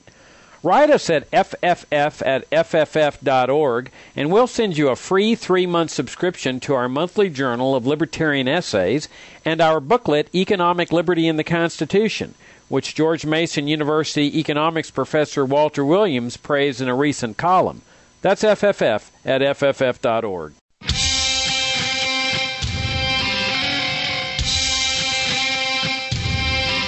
Free Talk Live. 855 450 free. I don't know. You might be able to squeeze in here. 855 450 3733. Let's get right into the calls. Let's go to Ed in Tennessee. Ed? How y'all doing tonight? All's well. What's on your mind? Okay. Hey, uh, uh, the I think the young lady there, I don't know her name, just mentioned Alec? Allen Ault. Alec. And uh, uh, Allen Ault was just on Rachel Maddow. And I listened to him last night. Who and is you he? could just hear. Hold on. T- tell me he's who he is. former. Does she know? Go ahead if she wants to tell it. Anyway, he's a former uh, prison warden Okay. that has executed people. But anyway, he called up. I mean, he wrote a letter telling them, forewarning them. He said, "This is the most premeditated of all murders." Think about it. Sure. What murder is more premeditated? Yep.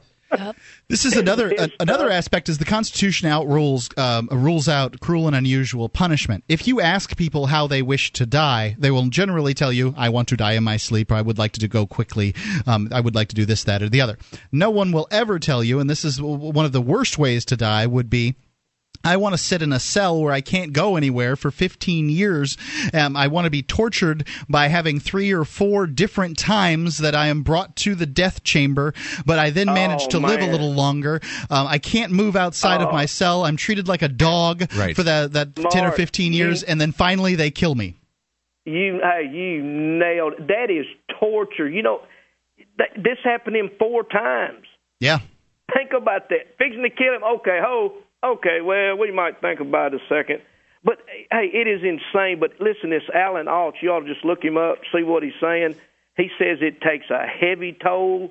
It took a real heavy toll on him, and he said anybody of of conscience, it will destroy them.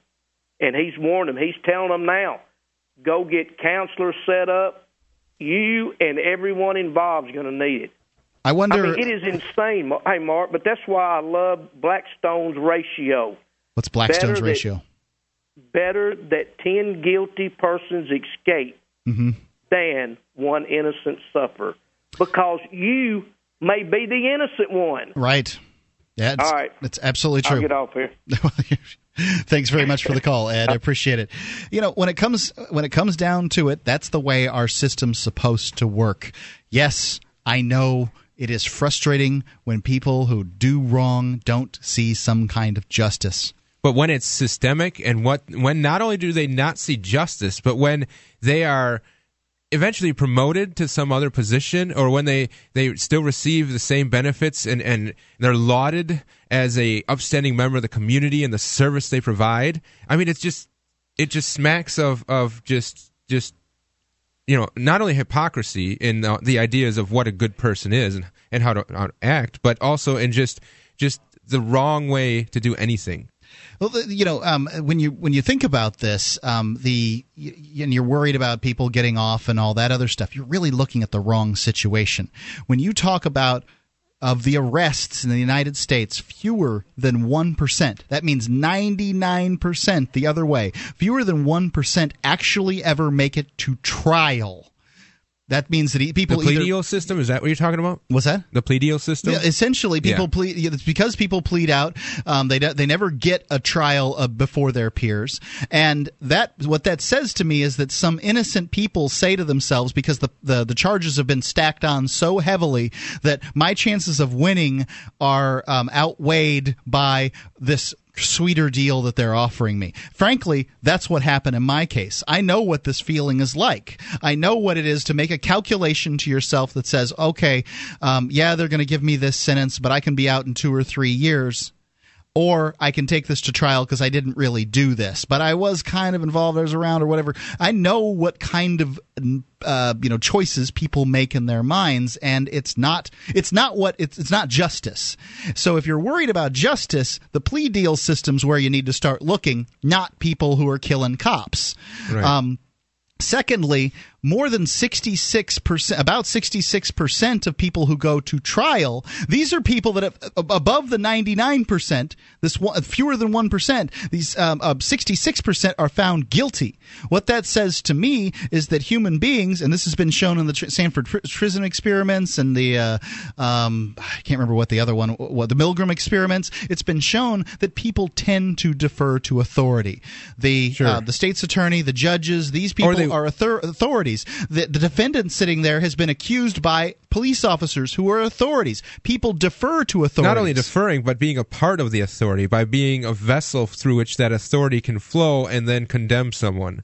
So the suggestion that we have here is that somehow or another our system is so great that w- only one third of one percent of the time does it make mistakes, and that's absolutely ludicrous. Only a crazy Right. sociopathic madman would have claimed that. Let's go to Charmaine in Florida. Charmaine, Hi, how are you doing? all's well. Great. I would like to tell you real quickly um, on the Troy Davis situation. Yep. My sisters and I were talking about this last night and saying, God, how would we feel if this were our brother and we really, really believed he was innocent? It's got to be tough. And I think, yeah, I think a good point here is it's kind of like, oh, let's kill him. That'll teach him. Well, obviously, it doesn't teach him anything. He's dead. But Right. what it does is takes another set of friends and family and puts those innocent people in the same unenviable position of being heartbroken over the death of someone. And they did nothing wrong. Yeah, frankly, d- uh, the death row is a bigger punishment than the, than, than the death chamber. Right. As far as I'm concerned, I mean, would if you want to so. give That would if you want to give a punishment that's terrible to a um, murderer, put them on something equivalent to death row. Obviously, it wouldn't be a death row if there was no death penalty, but put put them on uh, you know something equivalent, and then leave them there. I mean, that's gonna if and that way at least you can take them out if you've made a mistake. Charmaine. Yeah, and also I'd like to quickly recommend anyone who's interested in thinking about the death penalty to watch a Kevin Spacey movie called The Life of David Gale. Life of David Gale. I have not watched it, but I will put that on my uh, on my Not list. well known. Charmaine, thanks for the call. Eight. Uh, I don't know why I'm giving the number. Let's go to Captain Ned in Florida. Captain Ned. Hey, Free Ian Freeman, day 44. That's right. Hey, he's caged like a wild Russian boar, but you know what? the only thing that uh, gets cagier than the uh, Russian boar that sees one of his own caged is when you actually cage him himself. I like Cajun food. Gonna, yeah, that, that's Sorry. what's going to happen with Ian. And hey, I agree with that uh, Mark with the C. Stevens. Yeah. That guy's pulling back the curtain on the Wizard of Oz, and that guy is very inspiring to listen to. Agreed. I absolutely. I think he does some uh, some amazing work. Um, I'm you know I'm, I'm interested in seeing you know what kind of effect he can have in the long term, especially up here in New Hampshire. Well, I'll tell you what. He was talking about how the uh, the judge said it was philosophical or whatever. But uh, let's go to the Sixth Amendment, which is one long paragraph. There's no sentences. One long paragraph. The last part of it is, and to have the assistance of counsel for his defense. I think having Marc Stevens in your corner doesn't get much better. And I don't. I don't even think that guy's an attorney, is he? No, he is not a a- not a lawyer. Lawyers are uh, agents of the court or officers of the Yes, court. So therefore, um, you know they they are beholden to the courts. Well, Mark, that's the first time I heard him was tonight. But that guy's smarter than your average Barrett. He's smarter than most attorneys I've ever got uh, hammered with. And You know? indeed, well, he certainly takes a different tact, which is exposing the violence inherent in the system and making the um, you know the officials own it. They don't want to own it, and so therefore, oftentimes they'll they'll drop cases and that kind of thing. Obviously, they're not. Well, I'll tell you what. Yeah, I, I agree with you completely. And he's not. Uh, he he's showing you the difference between us uh, feral liberty fighters and the sheeple who were lined up at the airport taking their shoes and socks off and emptying their pockets. You know what I mean? Yeah, we're, sure. the, we're the feral wild ones. Like I said, we're the Russian boars. You know, we're out there. We're going to fight them, and that we're what they're most afraid of. Well, yeah, I, I think I think the approach that I'd rather talk about taking instead of fighting and being savage and brutal and, and feral. is- Well, sometimes you know well, what? no, I'd, no. Listen. Captain Ned, mm-hmm. just please listen to me for a second. Okay. I, would rather be creative. I'd rather be persuasive, influential, um, cunning. You know, uh, all these different, clever. I'd rather be these I- I- positive. You're a caged fox. Yeah, no, it- it's it's just it's it's how you you say it, and it's the it's the place where you come from. Then when you say But that, anybody who believes that you don't, you don't, you're not ruled by the same law of the sea, the fastest, the biggest teeth rule, the law of the jungle. Now the cage, you're right. The uh, the, the ones that are very uh, uh, attuned to their environment, they hide, they can do well. But at one point or another, you're going to have to fight. And that, that's the bottom line, man. You're either predator or prey. And I hate to. It's very philosophical to say, "Hey, you know, we can do, we can reason with these people, we can do this and that." You're either predator or prey at some point. And if you've never been in that situation, you don't understand it. Well, yeah, I certainly have been in that situation, but uh, And you Mark, know, I know you have. One one I think I think think to myself though is is that largely um, you know the, the fighting hasn't happened yet. I mean, there's this Claire Wolfe quote out there which is really awesome. Is it's uh, it's it's too uh, too late to do anything about it and too early to shoot the bastards. And Well, I'll tell you what, your show last night was fantastic, and I think it was uh, the gentleman who was talking about taking your batteries out of the cell phone. We're way past Orwellian. The time, and they're not going to use this against terrorists. This is going to be used against the masses here. Ned, thanks for the call. Eight five well at Free Talk Live. Uh, it's been Mark with you. Allie? and JJ. Thanks for listening.